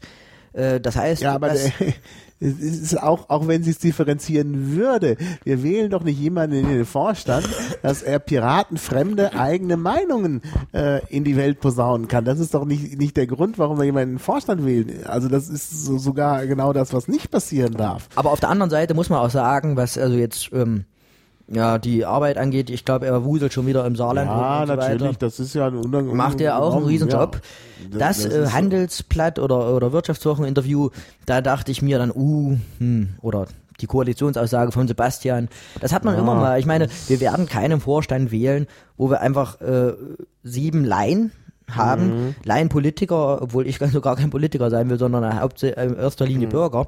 Äh, wir werden also da nicht sieben Leute wählen, die ein Jahr lang 110 Prozent Zufriedenheit bei allen 21.000 ja, Piraten. Natürlich, es ähm, kann auch mal jemandem einen Fehler unterlaufen. Also ich denke, einfach diese Sache mit der Koalitionsaussage, das war auch irgendwie ein Fehler, der ihm unterlaufen ist. Ich glaube nicht, dass er das nochmal machen würde, ähm, wo eben letztlich auch äh, er vielleicht dem Fragesteller da so ein bisschen auch auf den Leim gegangen ist. Andererseits. Ja, der wollte da unbedingt sowas wissen und irgendwann hat er eben, weil er halt ein netter Mensch ist, nachgegeben und dann doch irgendwie in seinen äh, innersten Vorstellungen herumgefischt. Und wir hatten, das ist dann vielleicht schief gelaufen. Wir haben halt immer dieses Spannungsverhältnis zwischen Vorstand und Basis. Äh, Piraten sind kritisch, Piraten denken selbst. Mhm. Und du ähm, ja du äh, bist dann quasi nicht an der langen Leine als Vorstand, sondern äh, sehr kurz gebunden und das ist natürlich auch ähm, ein bisschen auch ein Nachteil. Man hat es dann bei Sebastian gemerkt, er wurde immer vorsichtiger in seinen Interviews und ähm, ja und das, das war das war aber dann der richtige Fail. Also ich würde wirklich sagen, ein Vorsitzender der Piratenpartei darf nicht hergehen und sagen, da gibt's keine Meinung dazu. Ja? Klar, es gibt nicht zu allem Parteitagbeschlüsse, aber ich meine, die Journalisten fragen doch, um Sachen herauszufinden, die noch nicht äh, beschlossen sind. Die Parteitagsbeschlüsse können die Journalisten selber lesen. Die wollen doch wissen, wo, in welche Richtung geht's. Das machen sie auch bei anderen Parteien so. Bei anderen Parteien ist es jetzt schwierig, weil man nie so genau weiß, in welche Richtung es geht. Also man erwartet, dass natürlich jemand, der so mittendrin steckt in der Partei, auch da schon weiß, na, wo es hingeht. Ähm, aber in der Piratenpartei gäbe es ja eine gute Möglichkeit, das nachzuschauen. Es gibt Liquid Feedback. Nun kann man das von den Journalisten nicht verlangen, da immer nachzuschauen. Ähm, das ist ja auch nur zum Teil öffentlich. Ne? Also äh, man kann zwar die, den Zustand sehen, aber man weiß halt auch nicht im Einzelnen, wer da wie abgestimmt hat. Das ist möglicherweise wichtig, um so eine Abstimmung auch richtig zu beurteilen. Und da könnte einfach äh, der Vorsitzende bisschen aus dem Nähkästchen plaudern. Er muss einfach ein Ohr sagen, haben äh, an der Basis. Ja, naja, und da, der hat ja ein Hörrohr, sozusagen die Piraten haben ja das Hörrohr zur Basis durch Liquid Feedback. Und da kann er, da, da könnte er so viele schöne Sachen erzählen und die Presse wäre ihm so dankbar, Wir hatten ja wenn er das täte. Und da verstehe ich nicht, dass er das nicht macht. Und ich glaube, das ist nicht böser Wille bei ihm. Also könnte sein, dass er das gar nicht äh, richtig wahrnimmt, äh, welche Möglichkeiten sich durch Liquid Feedback bieten. Es könnte aber auch daran liegen, dass er einfach an Vorsicht. der Stelle zu vorsichtig ist. Und das äh, muss man, glaube ich, nicht an der Stelle. Also ich glaube, äh, ein Vorsitzender und ein politischer Geschäftsführer der muss mutig sein. Also er muss auch mutig sein, mal so einen Shitstorm vielleicht heraufzubeschwören. Man weiß es ja vorher nicht. Und, und wenn er gute Argumente hat und wenn er sagen kann, hier steht doch in Liquid Feedback, so ist es, dann kann man auch den Shitstorm ertragen. Und letztlich muss man auch ertragen, das ist halt in einer Demokratie, hast du vorhin selber gesagt, ähm, man muss es auch ertragen, dass man vielleicht dann irgendwann nicht mehr gewählt wird. No, das ist halt so. Ähm, das ja. ist auch vielleicht ganz gut. Also insgesamt sollten die Vorstände ähm, auch auf Landesebene oder so öfter rotieren, weil äh, wir sind zwar äh, ja durch die Basisdemokratie mit ganz flachen Hierarchien ausgestattet, aber mhm. einfach durch, ja, ich bin jetzt schon ein Jahr und zwei Jahre im Vorstand und noch, noch zwei Jahre, ähm, mhm. da äh, ergeben ja. sich auch Unterschiede, die aus meiner Sicht nicht, nicht so gut sind. Mhm. mhm. Ähm, ja, Sebastian, er ist dann vorsichtig geworden. Ähm, bezeichnend war für mich die Bundespressekonferenz, es gab zwei Stück. Es gab vom ZDF, glaube ich, haargenau die gleichen Antworten, äh, die gleichen Fragen und es kam dann immer wieder diese Antwort, äh, dazu haben wir noch keinen Beschluss. Und die ja. hatten das dann auch in der Mediathek gegenübergestellt. Ja, ja. Und da habe ich dann gedacht, es ist, es stimmt, wenn man radikal basisdemokratisch ist und ganz vorsichtig, dann äh, gebe ich halt die Antwort, es gibt noch keine Antwort. Aber der mhm. Wähler, die, die Menschen da auf der Straße, die wollen doch auch sehen, dass es einen Fortschritt gibt. Und den gab's ja. Genau. ja. Die Leute, die Piraten, ja, genau. die beschäftigen sich ja mit den Themen. Und mhm. das muss man kommunizieren. Und äh, da kann man jetzt nicht sagen, die Piraten stehen dafür, aber man kann schon sagen, die Tendenz geht in die Richtung. Hier gibt es einen Landesverband, der hat das und das schon beschlossen zum Thema Wirtschaft, zum Thema Ausland. Ähm, Vielleicht ist es auf Bundesebene etwas abweichend, äh, das wird man mhm. sehen, aber immer diese Antwort, na, dazu haben wir noch keinen Beschluss. Ähm, der Bonus des Dilettantismus, der da irgendwie auch mitschwingt, der ist irgendwann verbraucht. Genau. Und äh, wir müssen also genau. gerade jetzt im Hinblick auf die Wahl ähm, da mutige Leute haben, ja. die eben nicht, äh, wie es äh, vielleicht äh, einmal aus Versehen passiert ist bei Kungler, ihre eigene Meinung propagieren, sondern äh, und wie es auch in anderen Parteien üblich ist, also Merkel und Co., ähm, sondern die Meinung der Basis, die schon vorhanden ist, mhm. da irgendwie mhm. ähm, andeuten. Ich glaube, das machen die auch. Also jetzt zu unterstellen, dass Merkel nur ihre eigene Meinung und nicht die Meinung der Basis verkündet, das ist unsinnig. Also ich glaube schon, also gerade so jemand wie die Merkel hat halt ein, ein großes Gespür dafür, wie die Basis tickt und bringt das auch rüber. Und bei den Piraten kann man sogar mehr haben als nur ein Gespür, wo man einfach nachschauen kann. Bei Liquid Feedback, man kann auch bei Twitter gucken, was da so läuft. Also man kann da wirklich sehr viel mehr äh, wirklich einfach nachschauen und das dann kommunizieren. Es gibt noch eins, also wir haben ja zurzeit ähm, in diesem Spannungsverhältnis Vorstand, Basis auch zumindest den gefühlten Konsens, na, der Vorstand ist für Verwaltung da. Mhm. Äh, wir haben das ja schon rausgearbeitet, der politische Geschäftsführer und der Vorsitzende keinesfalls. Ja, ja. Ähm, und ich würde sogar so weit gehen, ähm, Wilm ist letztes Jahr angetreten, als Gensing hat gesagt, hier die ganze Orga im Hintergrund, die läuft mhm. äh, ja, Kraut und Rüben ich will das aufräumen, dafür trete ich an, er wurde gewählt. Wir haben jetzt also diesen Systemwechsel da auch mit Schatzmeisterei und Gensex mhm. ähm, vereint. Ähm, wenn er den abgeschlossen hat, er tritt ja leider nicht nochmal an, hoffe ich oder wünsche ich mir auch, dass wir auch noch einen politischen äh, Generalsekretär haben, der sozusagen da auch mit nach vorne geht und sagt, hilft zu strukturieren, wie kriegen wir jetzt dieses äh, Wahlprogramm irgendwie mhm. hin, also die Strukturen schafft, dann eben auch kommunikativ mhm. zum Einsatz kommt. Ich meine, wir brauchen uns nicht zwei Tage zusammensetzen, um irgendwelche ähm, ich sag's jetzt mal, Mailinglisten-Admins zu wählen. Nee, aber, aber, äh, also ich würde dir da ein bisschen widersprechen. Ich glaube, wir brauchen, also wir brauchen sicher im Vorstand Leute, die nach außen wirken, der Vorsitzende, politische Geschäftsführer. Wir brauchen aber auch äh, die Leute, die sich um das Innere kümmern. Also ich glaube, wir brauchen einen sehr guten Schatzmeister, der sich wirklich um die Finanzen alleine kümmert. Das ist schwierig genug. Der muss nicht in der Öffentlichkeit stehen. Und wir brauchen auch sowas wie einen Generalsekretär, der äh, sich um die innere Organisation kümmert. Denn da kommen jetzt, und zwar wirklich 2012, entscheidende Momente auf uns zu. Denn also es muss zum Beispiel, es müssen zum Beispiel Leute eingestellt werden, ähm, weil sonst bestimmte Dinge einfach nicht mehr machbar ja. sind. Und äh, das muss passieren. Das ist eine ganz schwierige Frage, weil die Piratenpartei äh, wenig Geld hat. Das Geld muss halt dann auch gut genutzt werden. Es müssen auch die richtigen Leute eingestellt werden. Und da muss sich jemand drum kümmern. Und da braucht man einfach äh, jemanden auf der Verwaltungsebene, der sich darum kümmert. Denn das muss jetzt passieren. kann ja nicht noch mal ein Jahr warten. Äh, dann ist Bundestagswahl, dann kann man nicht jemanden einarbeiten. Also es muss eher jetzt noch 2012 geschehen. Also da braucht man auch jemanden dafür. Also ich denke, man braucht wirklich Leute im Vorstand, die sich um die Verwaltung kümmern. Das ist meiner Meinung nach der Generalsekretär. Und ähm, der Schatzmeister, brauchen Leute, die nach außen wirken, Vorsitzender, stellvertretender Vorsitzender und äh, politischer Geschäftsführer. Und dann kann man noch mal gucken, ob man noch irgendeinen Beisitzer hat, der sich kümmert, zum Beispiel um die IT, zum Beispiel um die. Also aus meiner Sicht, Generalsekretär die, muss auch nach innen wirken. Nicht nur Verwaltung machen, sondern auch wirken. Also in dem Sinne, wir haben in Thüringen jetzt, ähm, ich glaube, das werden wir auf Bundesebene sozusagen sogar als Servicegruppe dann anbieten und machen wollen, die AG-Umfragen. Also ich weiß nicht, ob ich ähm, hm. mich nicht eingetragen habe oder äh, ob ich da einen Haken vergessen habe, aber ich habe, ich krieg allenfalls zu Bundesparteitagen Einladungen. Ich würde mir wünschen, die Piratenpartei äh, schickt einmal pro Monat eine äh, ne, ne Umfrage, wo man irgendwie merkt, hier brennt, da brennt, äh, oder wegen mir auch mal fragt und sagt, pass auf, die Journalisten fragen mich dauernd, was ich in Afghanistan will. Mhm. Sebastian Nerz, was soll ich denen sagen? Und dann kann man da auch eine Umfrage bei 20.000 machen und da wird man auch irgendein Meinungsbild erheben können. Also, ja. Also, dass da so ein mhm. Gensek mhm. irgendwie äh, eine Servicegruppe Umfrage auch irgendwie äh, anführt und dann vielleicht irgendwie so ein Feedback der Basis auch zwischen Parteitagen bekommt und aber Liquid Feedback ist programmatisch ja, gesehen zumindest also da sehe ich eher die Chance bei Liquid Feedback. Also ich bin ja Umfragen-Skeptiker, weil Umfragen immer was von gelenkter Demokratie haben. Und dann kriegt man halt die Fragen beantwortet, die man auch stellt. Hängt auch immer so ein bisschen davon ab, wie man sie stellt. Kann man die äh, Antwort beeinflussen. Also ich erinnere immer nur an dieses eklatante Beispiel damals bei Zensursolar, wo äh, Allensbach eine Umfrage gemacht hat, ich glaube, es war Allensbach, im Auftrag äh, von der von dem von der Leyen Ministerium, wo sich dann irgendwie 90 Prozent ausgesprochen haben für Internetsperren. Dann gab es von Mogis nochmal eine Umfrage, das gleiche Institut mit einer etwas anders gestellten Frage. Da waren plötzlich 90 über 90 Prozent gegen. Deswegen sollte die, äh, gegen die Internetsperren. Naja, es deswegen hängt davon nicht, ab, wie man die Frage stellt. Deswegen ist es nicht vom Bundesvorstand oder vom Generalsekretär zu formulieren.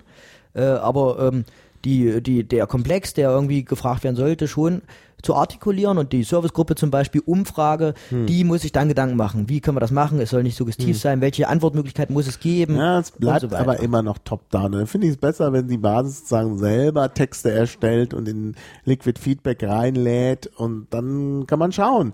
Wenn das auf Interesse stößt, das Quorum schafft, dann kommt es da zu einer Diskussion. Und das ist schon viel wert. Und man sieht auch, wie ja. sich die Anträge verbessern. Also ich kann jetzt wieder auf so viele Beispiele hinweisen, ob das nun Zeitumstellung ist oder was auch immer. Ähm, also das ist, äh, also die Anträge kriegen äh, Kontur durch äh, Liquid Feedback und gut, dann sind sie noch nicht beschlossen, aber immerhin auf einem guten Weg. Ähm, Thema Bundesvorstand. Ja. Es gibt noch ganz viele andere spannende Leute. Mhm. Ich persönlich zum Beispiel würde äh, ähm, also ich will jetzt keine äh, Wahlvorschläge geben oder so. Aber ich mhm. würde mich freuen, wenn es endlich mal wieder eine Frau oder endlich mal eine Frau wäre, die auch Bundesvorsitzende ist. Äh, wir ja. haben ja mit äh, Julia jetzt ähm, aus meiner Sicht eine exzellente Kandidatin. Ja, ich finde ich, Julia auch gut. Also ich meine, es wird ja immer rumgemeckert, weil sie da bei der Post Privacy so aktiv ist.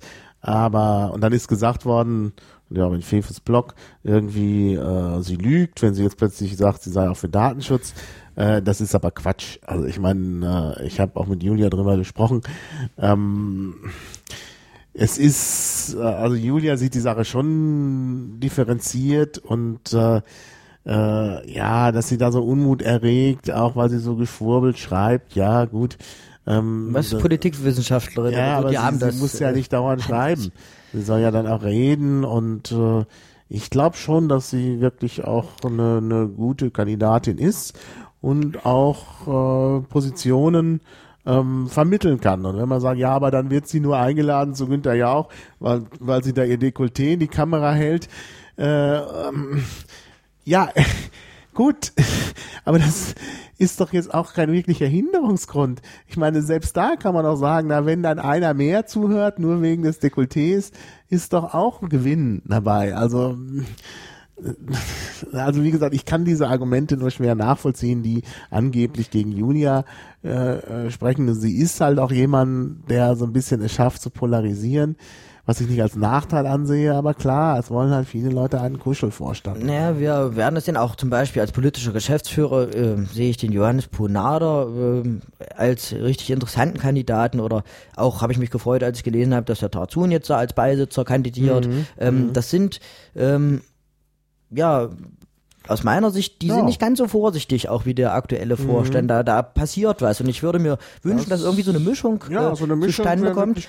Ähm, wieder ähm, Mädels im Vorstand, dass eine Mischung auch passiert als Leuten, die schon im Vorstand waren. Wir könnten uns es nicht Mhm. leisten, aus meiner Sicht einen komplett neuen Vorstand zu sehen.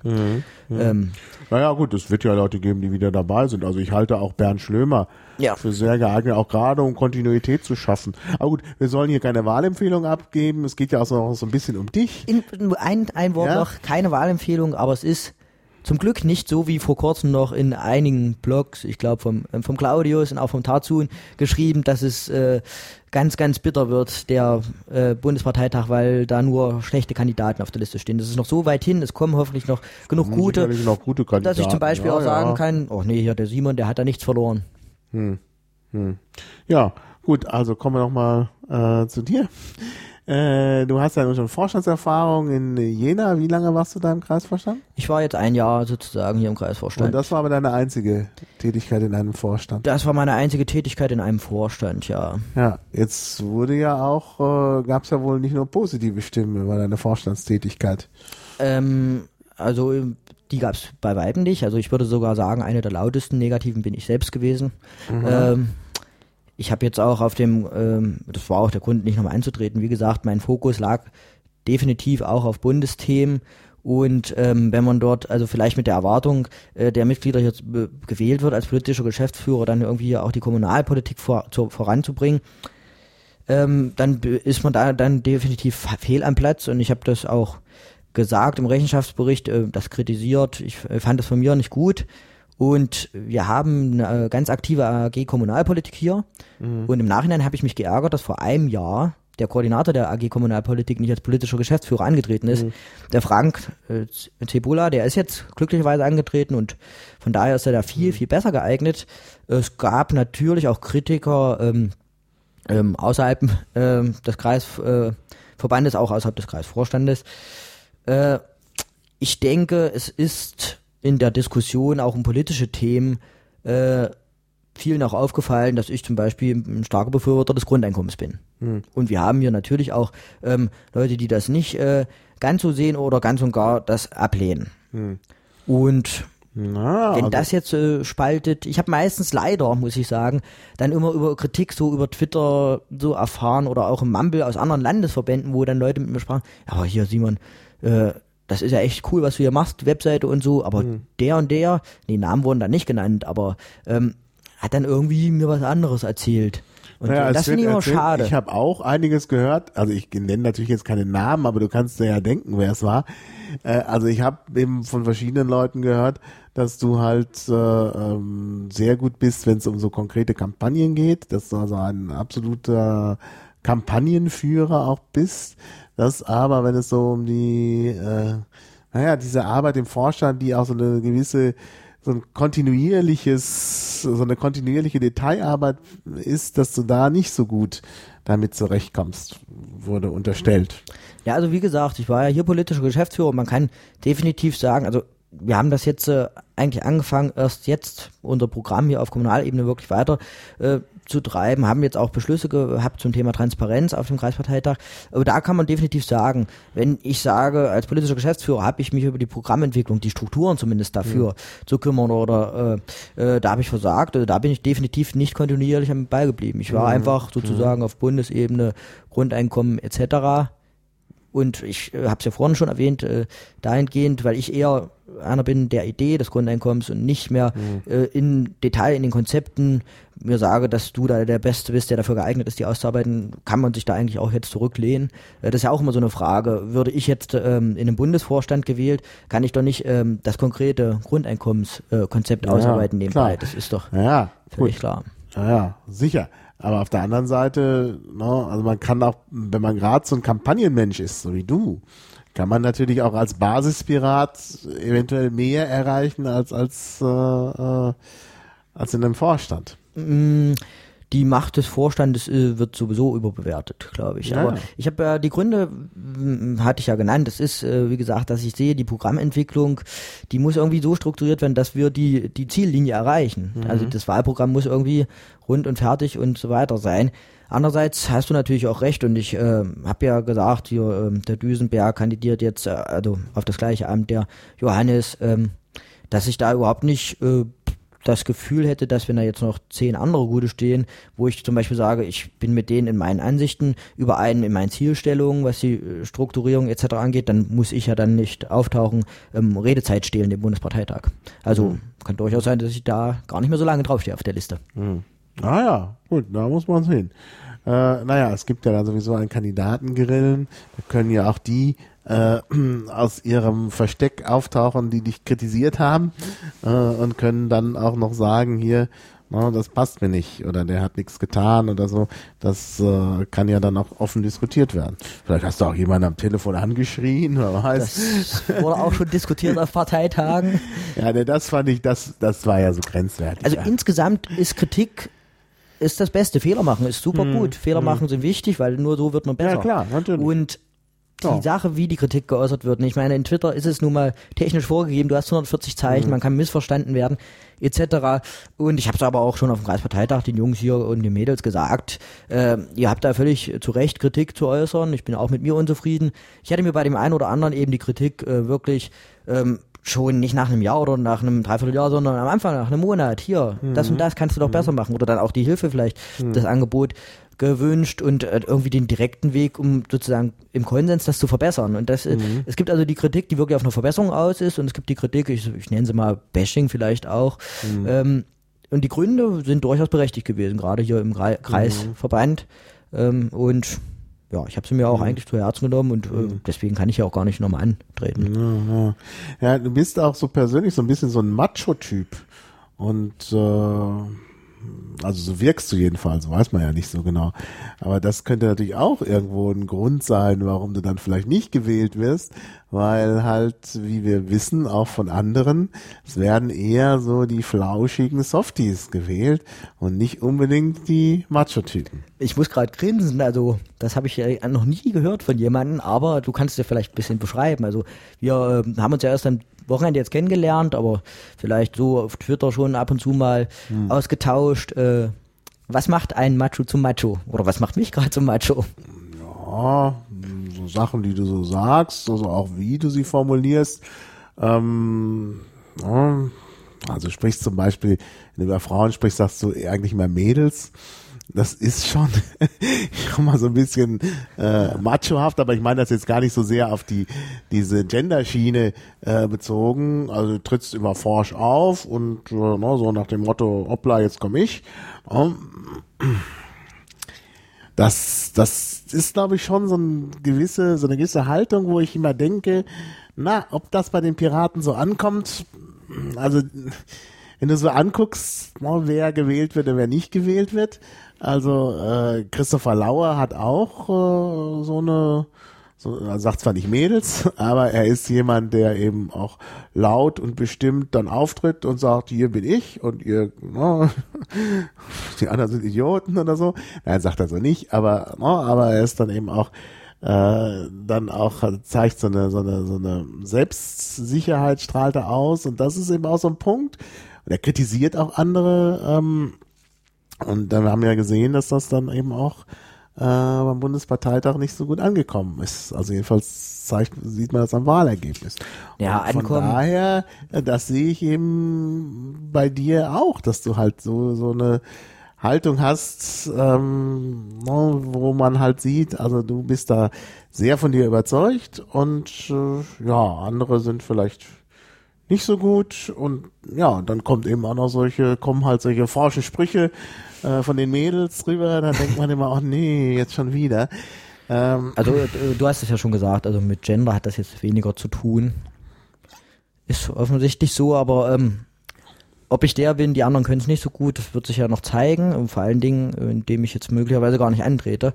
Ähm, also ich äh, denke auf keinen Fall, dass bei 21.000 Piraten gerade der Simon Stützer der Einzige ist, der da das gut macht. Der Flausch, äh, die Flausch-Variante von mir, die, wie gesagt, die tritt ja auch an. Der Johannes. ah ja, Also- das ist die Flausch-Variante. ich würde sagen, also wir haben also echt einen guten Kontakt bei den Sozialpiraten immer wirklich äh, super zusammengearbeitet. Und wie gesagt, die, die mich auch kennen Ja, irgendwie. ob der Johannes wirklich ein Flauschkandidat ist, also auch wie er auftritt, ähm, Er Es wird strahlt auch so ein spannend. bisschen so den, so ein bisschen so das grantelige Bayerische aus. Also das ist auch nicht so der reine Flausch. Also der reine Flausch, das ist mehr so, glaube ich, äh, Sebastian Merz oder eben auch äh, Gerhard Anger in Berlin oder so. Das sind so die, die, die eher die Typen, die halt so ja, es ist auch so eine Frage der Ausstrahlung, die dann eben so ausstrahlen ne? und, und, und wo man denkt, ach, das sind doch so liebe Leute, die sind immer nur ruhig und nehmen sich selbst zurück und so. Naja, Es wird jedenfalls spannend. Ich freue mich auf den äh, Bundesparteitag. Ich wollte eigentlich dann auch noch bis zur Wahl in Schleswig-Holstein bleiben. Das Ja. schaffe ich leider nicht. Ich muss dann irgendwie nach San Francisco Vorträge halten. Das ärgert mich.